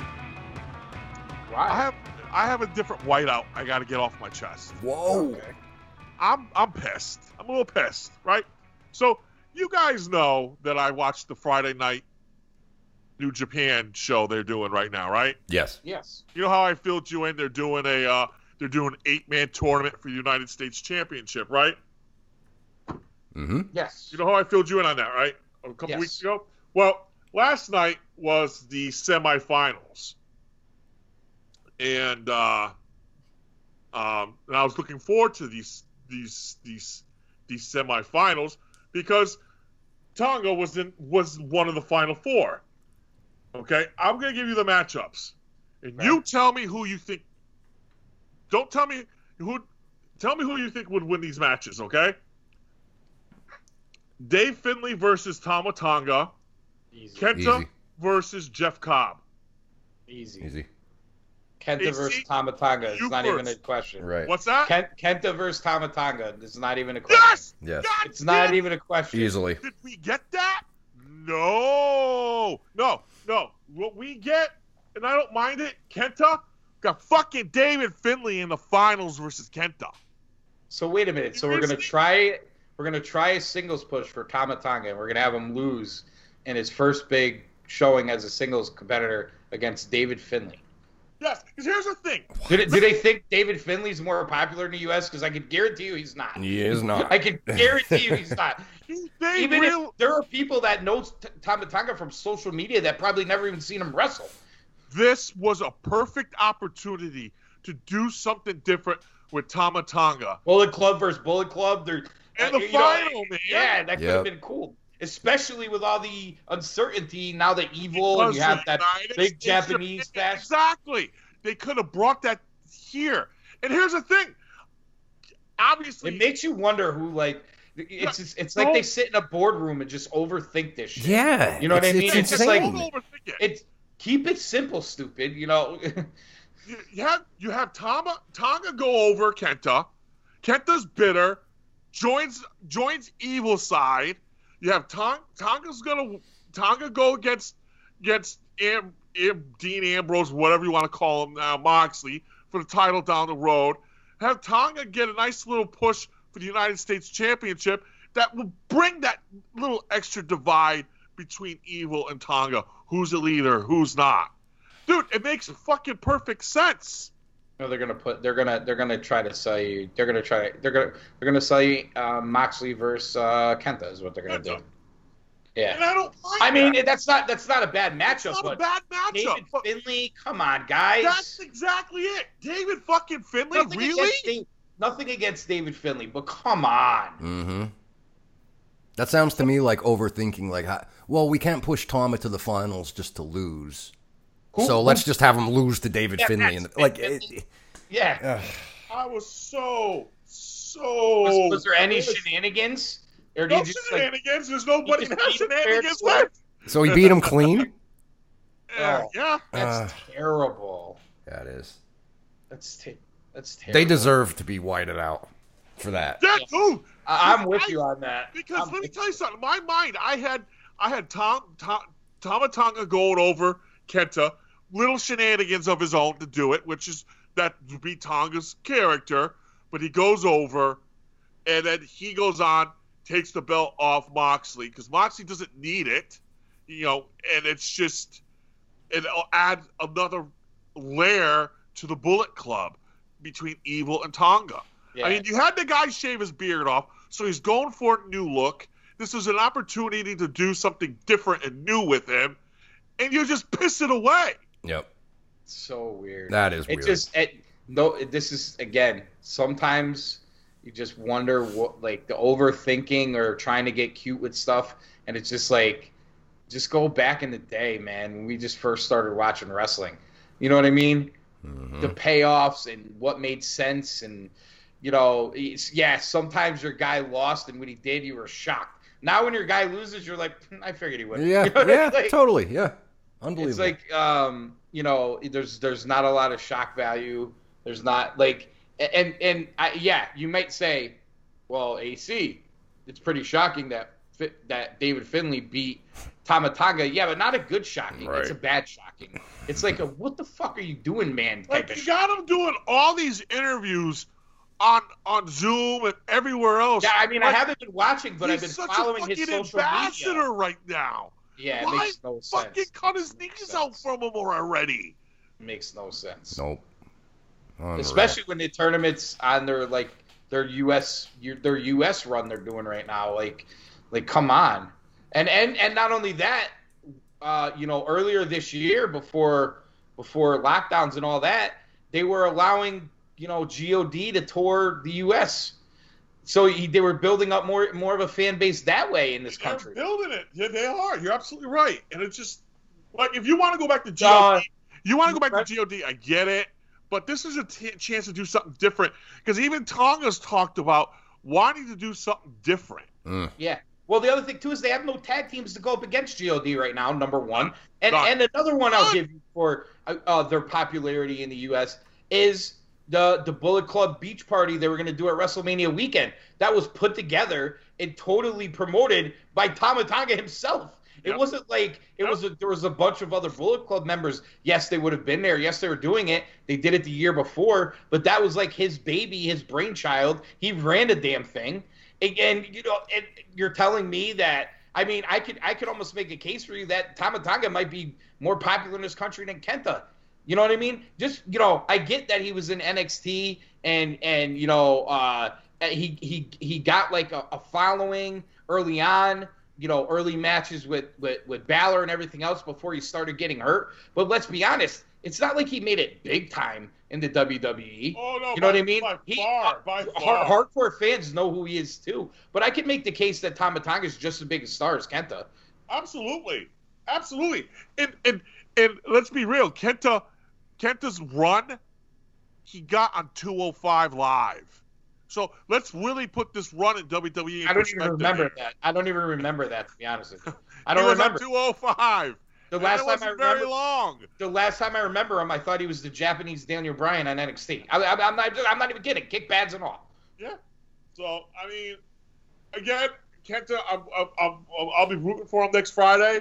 He's But good. I'm not trying to put him down. I'm just no, saying. exactly. It's just, Tama Tonga's on the same level, right? I mean, oh, you had a chance to make something, something new, So something no, the, different. Mox, Moxley versus Tama Tonga is even. I think it might be more attractive to me than Absolutely. Oh, absolutely. The trash 100%. talking, the trash talking on on the internet. We're gonna Oh, use yeah. Tonga for that. Oh my god. Absolutely, especially now in the social media era and everything else. And Yeah, you have a guy, absolutely. a guy that's being real on social media. But the thing is, is like, I, I, I mean, I, I, I get, you know, he, he's almost, I, I, I don't want to say he's kayfabe on social media, but he's, it's not like he's talking about his real life and everything else. It's like his goofy side about wrestling and, you know, getting into Twitter wars with people and, and shit like that. It's almost like it's almost like the guy he wants to be in pro wrestling who he hasn't been able to be yet, and maybe this is the opportunity. Now, I, I'll say this: I don't think that that it's dead in the water that he can't No, be a it's not. singles. No, right. No, So it's not. wanna say that, but No, it's it's almost like here you you it's they do this, and it's not just New Japan; it's every company now. They put themselves behind the eight ball by not just making a decision and then just fucking going with it and go with it all the way. Don't tease it till let's tease it till we think it's catching on. And then when it catches on, we're gonna make them wait for the payoff, and then it dies out. It's almost like the Rusev effect. You know, I saw something Yeah. that Rusev Yeah. Yeah. talking about. You know, they I, I'd get there, I'd work really hard, and then they would just smack me down. And it, it- he he's got it stand. He, he's like the poster child. Him, Cesaro, you know, Bray Wyatt to an extent. You know, just certain guys that you just, they were ready to go to the next level and just got smacked down because Yeah. for whatever reason they weren't ready to just go all the way with it. At some point, don't you just have to make a decision like this is our direction and let's just fucking go? I mean, the guy's been so loyal to you. You- I guarantee you, he has many had many opportunities to sign with WWE and TNA in the past, and Ring of Honor, and he never has. He's been loyal to you. So this is an opportunity. Give a little something back to him. Give him a little run with this for for a minute. He changed his whole look. a, there's an idea to start something new, something fresh. And I, I remember Run with I, it. I liked the idea when he took the face paint off. When Oh, G- dude. started getting popular. I Yeah. like. My friends of mine like, no, you should leave it on. It looks better. And I'm like, no. I said, I think fans just resonate with him more now, like knowing who he is, like Haku's kid, the Samoan thing, blah blah blah. His brother's not really wearing face paint. It kind of fit out better. And then they they kind of they kind of like I don't want to say they went like Uso Penitentiary, but they kind of got a little swag about them that was kind of like a little thuggish, like Usos, but not all the way. You know what I mean? And it was it what they were doing was really fucking good. And the entrance music's good. Now here you go. This guy could go to the next level. And like like you said, there's a loyalty factor. The guy lives in Florida. He's going to Japan all the time. He can he can you know what I mean? Now there's so many options. You can stay closer to home and everything else. So, so, Ah. so let me get this right, New Japan. Whoever the fuck come up with this uh, brilliant idea. Not only did you have have Tonga drop to Finlay in this tournament, but you also back in February, whenever it was, no Kingdom had or right after the Kingdom, I don't know, it's winter time. You had Juice fucking Robinson and Finlay go over God. So this that- guy's laid down for Finlay twice. Yeah, that's crazy. The name That's- Rusev uh, is very familiar here. Changing his look, Yeah. you know, loyal. Didn't you know?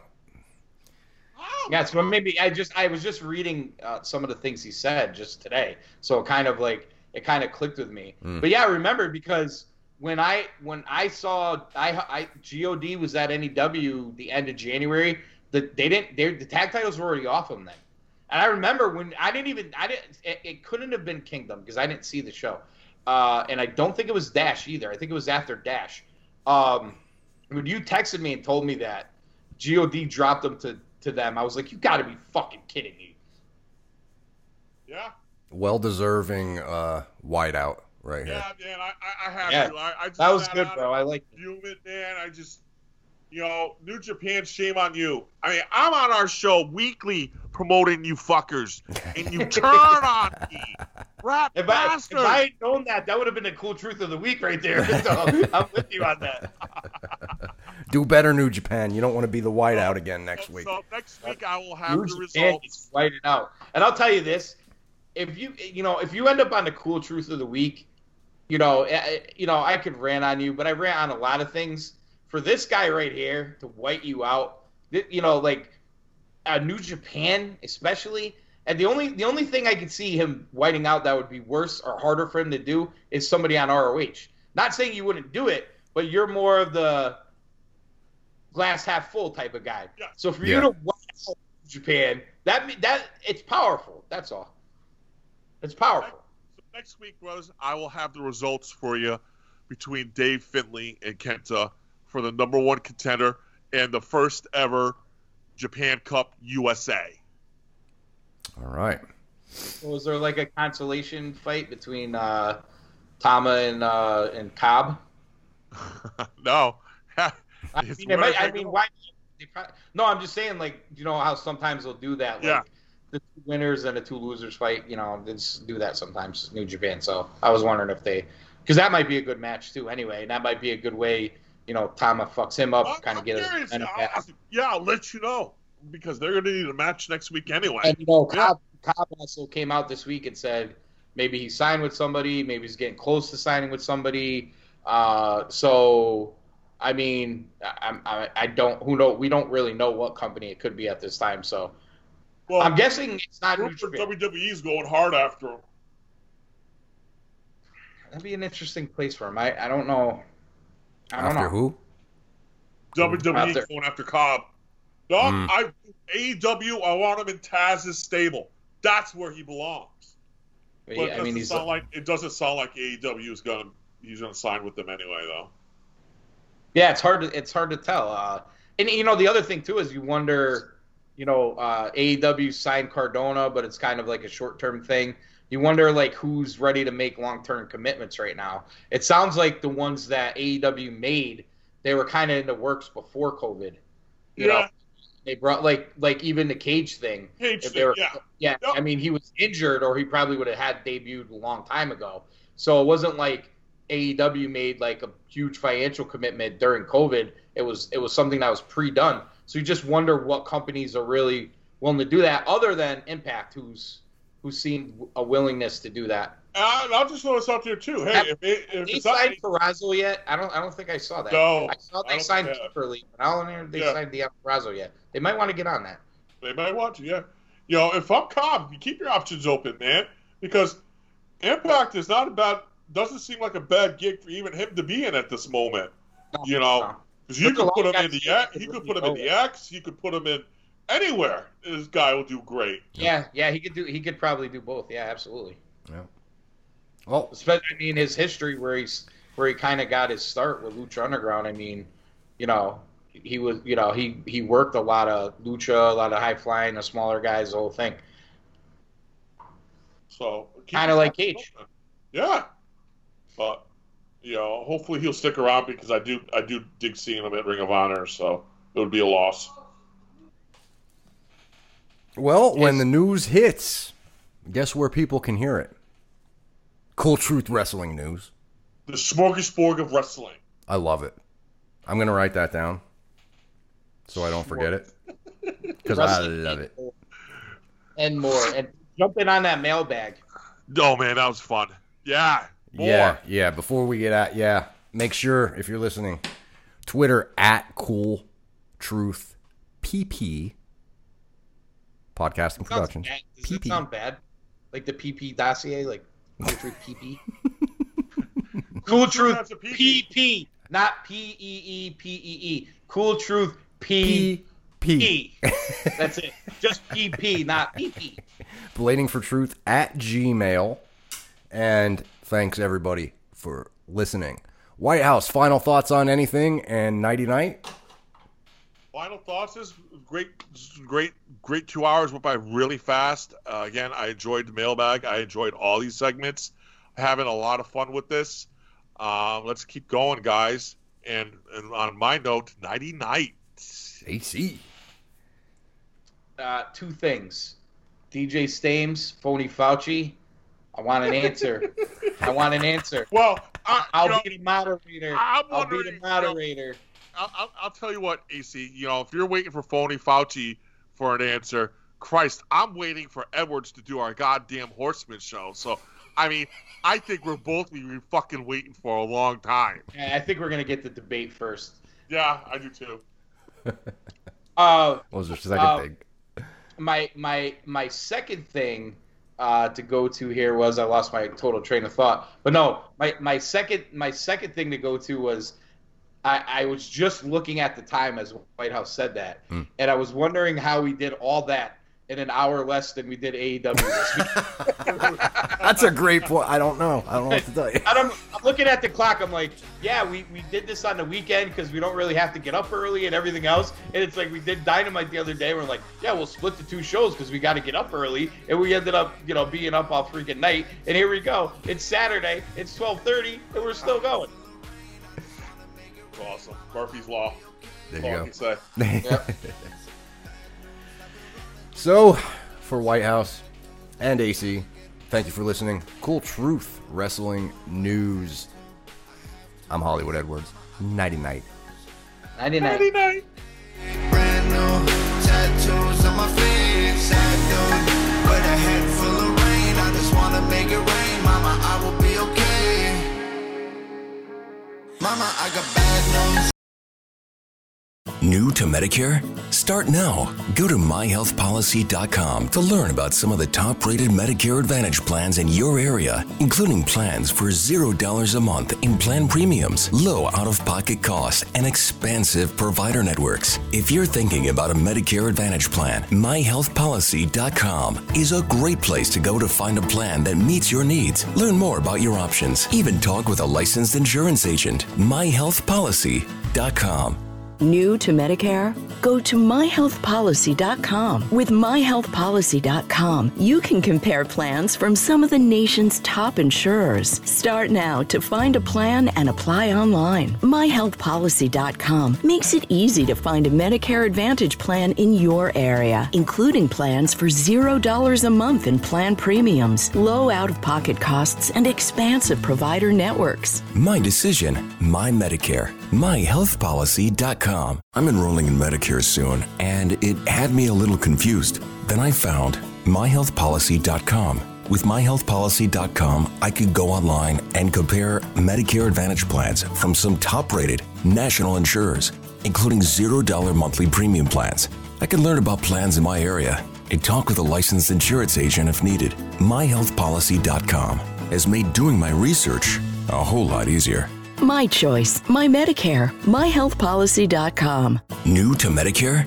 Start now. Go to myhealthpolicy.com to learn about some of the top rated Medicare Advantage plans in your area, including plans for $0 a month in plan premiums, low out of pocket costs, and expansive provider networks. If you're thinking about a Medicare Advantage plan, myhealthpolicy.com is a great place to go to find a plan that meets your needs. Learn more about your options, even talk with a licensed insurance agent. myhealthpolicy.com.